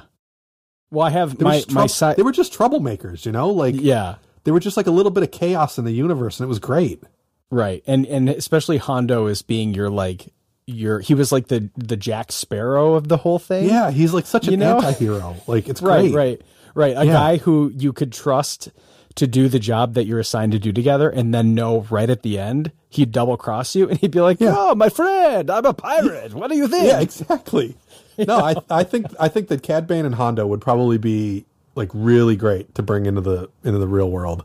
yeah, yeah. I, and they and they're close. I feel like that Galaxy's Edge suit is pretty cool. You know, Yeah. when they when they brought him out to do to the you know, and I, and I hope I hope. I'm on the second voyage ever. I'm not on the first voyage. I'm on the Uh-huh. second voyage. And I'm hoping that we get like I would love to see that costume up close. And I know that Mm. we've got lots of pictures of the animatronic of him when he welcomes you to the, you know, to the Mm. Yeah. Smuggler's Run. But like I would love to see the wearable costume up close. I think that would be awesome. Yeah, that's interesting. Um, so I'm, I'm with you. Cad Bane would be a huge welcome. I would love to see two gunslingers go at it and Oh, yeah. satisfy that that Deadwood part of what Star Wars has Mm-hmm. Yeah. has perks of. But Dengar is another great answer. Let me ask you this, Frank. You're a man who loves to ride bikes and boards. Yeah. What planet of Star Wars would you most like to explore? Um, I might be a little bit biased, but like I love Endor. Um, one, like one of my favorite camping spots that I've ever been to has been up in the redwoods, up at Avenue of the Giants, Yeah. where they filmed Endor. Sure. It's just gorgeous up there, and I I love those giant trees. I love the weather. I love the way that the outdoors smell like that. Like it would have to be Endor. Yeah. Yeah. And that's Yeah. fine. I'm, I'm the reason growing up in Michigan, I had two seasons Endor and Hoth. Yeah. So the first costume I ever built was a biker scout. The second one I Yeah. built was a snowtrooper. So I'm like, There you go. I'm with you on that. That's awesome. Yeah. Um, Frank, you're you're obviously uh, well versed among the Star Wars saga. Which film of the past would you most liked to work on? Like, which of the past mo- movies would you have been like? I would have loved to transport myself in time and be able to work on one of those films. It's probably going to go back to Jedi. As much as I think Sure. Empire is my favorite film of all of them, Yeah. um, I think there was just so much going on in Jedi, and I think that th- th- just the the all the creatures and all the things that they built and all like all the stuff that was done back on Jedi was just that was just the pinnacle, you know. yeah. Um, Yeah, it probably would have been Jedi. That's that's a great answer. And I've heard from so many people, myself included, that there are so many other parts of Star Wars that I love, but Empire is always my favorite film. Yeah. Um and and and I think and in many ways, you know, it's like of course there are memorable things of in in Empire, but yeah, there are so many other things across the saga that I'm like, "Oh, that was my favorite of this for whatever reason." I'm like Yeah. I'm I'm with you on that. Uh, Frank, last question. Which character from Star Wars would you like to pick as a motorcycle riding partner to go up the coast? I yeah, I don't know. I don't know who I'd want to go riding with. Maybe uh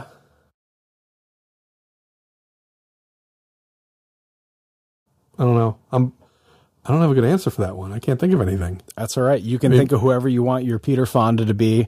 If it's if those glorious locks need to be Wookiee, that could be that could work. I feel like the obvious answer would be Han Solo's already got the riding boots, but you know, it's it's it's hard to say, right? I almost kind of feel like if I'm gonna if I'm gonna go and someone's like, "Hey, let's go get lost somewhere," I'd be like, you know, I would trust Obi Wan maybe. Like, let's go ride, let's go snowboard. Like, I bet you he you'd knows pick, these. you have to pick which which era we're talking about because like you know like um, early Clone Wars Obi Wan was pretty rad. Yeah. Um, like I think he was a little bit, a little bit more uh, fun in the earlier Sure. seasons. sure. Um, you know, I think once once that whole storyline with Satine came through, like he became a little bit more serious because yeah. you know his heart got broken. Right. You know when she, when she got killed. I'm getting too old for this, guys. I can't do. And Anakin would Yeah. have like you wrecked your motorcycle like in the first hour, right? Yeah, Let's he wouldn't jump have been fun. No, he wouldn't have been fun. Um, maybe Plo Koon. Deep cut, man. I like that because he's because he's really kind of badass. He's Yeah. a really good pilot. Yep. Um, I feel like he would probably have some really good stories. that's a great answer. It was not the one I was expecting, but I'm like, that's a great answer. Yeah, because I mean, think about like in the in the later seasons when you know, like when he was kind of like shepherding Ahsoka around a little bit. Yeah. Yeah. Like he he was imparting some knowledge. Like I'd Yeah. like to listen to that guy talk some more. Right. And letting her get in trouble as the trials of a Jedi are important, Yep. right? And then, Yeah. uh, you know, I mean, another great option maybe would have been Quinlan Vos, right? Like he, I mean, he's kind of like your like sleeveless, dude, like, yeah, right. He has a Yeah. for yeah, sure. Yeah. yeah. There you go. Maybe, I Um, don't know. Yeah. No, those are those are all good answers. Let's lead with that. Let's go with Plo Koon. I like that. Yeah, Plo I like that. I'm, That's gonna, I'm gonna stay right there. I love that. Well, Frank, again, this has been a fantastic conversation. I'm so glad that we were able to sit down and I was able to pick your brain and Sure. I'm I'm so excited for the future of of this community and I hope that some people you're able to pluck out of our our Star Wars costumers. I know a lot of people follow the page and I, I try my best to to share their work too and and I want to stay involved with what you guys are working on. Yeah, yeah. Um, where where can people follow along with with you and and Thingery and and what can we look forward to? I know there's certain stuff you can't talk about, which is fine, but you Yeah. know what? Where can people Um, follow along and and and just hear more about what you guys are are working on, or if you need new and if you need new employees, where can people find yeah, you? whenever we whenever we're hiring, I'll pretty much always post that um, on on our social media. So people that hit me up randomly asking for a job, if I'm not posting that I am hiring, it probably not going to get a don't job. need it. yeah, Um. but yeah, I mean, you know, we're pretty easy to find all the the Thingery social media and my personal social media. It's it's all at Frank Ippolito. Like it's pretty Sure. easy to find. Um, except for my my Facebook is at Ippolito.frank Okay. because whatever somebody that plays guitar got Frank Ippolito. Um, but if if they send you a message on Facebook, you're going to answer it in seven years, right? So Yeah, yeah, that's. No, good. with within about seven years. Yeah, Yeah, sure, okay. No, it Yeah. depends. I mean, sometimes I see stuff and sometimes I don't. Sure. Um, It just depends. It depends on how much I'm like on my phone. Like sometimes I'm not. I'm just so busy that I don't get around to checking it. I don't know. Yeah. it happens. Yeah, it happens. It happens. Well, I I, I'll, I'll I try a be- lot these days not to be plugged in. You know, like I try to really, really, really get get off of my phone and get off of the internet. And It's good for you. um, oh, I think so. I think everybody needs to get the internet. Agreed. Agreed. People spend way too much time arguing with nobody on the internet, Yeah. and it does nobody any good. Agreed. Um, Agreed. Yeah, everybody needs to just go live a little. Yeah, I agree. Well, hey, I'm, I'm like I said, I, I think we can, I think we can empathize with each other. That getting outdoors, feeling the wind in your face, is an Yep. important part of being a human. So go out, go fast, full send, Yep. stay nerdy. None of that will change. Frank, it's been an honor being able to sit down with you. Thank you Oh, again. thanks so much for having me. Yeah, this was a great show. So I look forward to seeing what you guys are working on, and of course, may the force be with you, my friend. Thanks, buddy.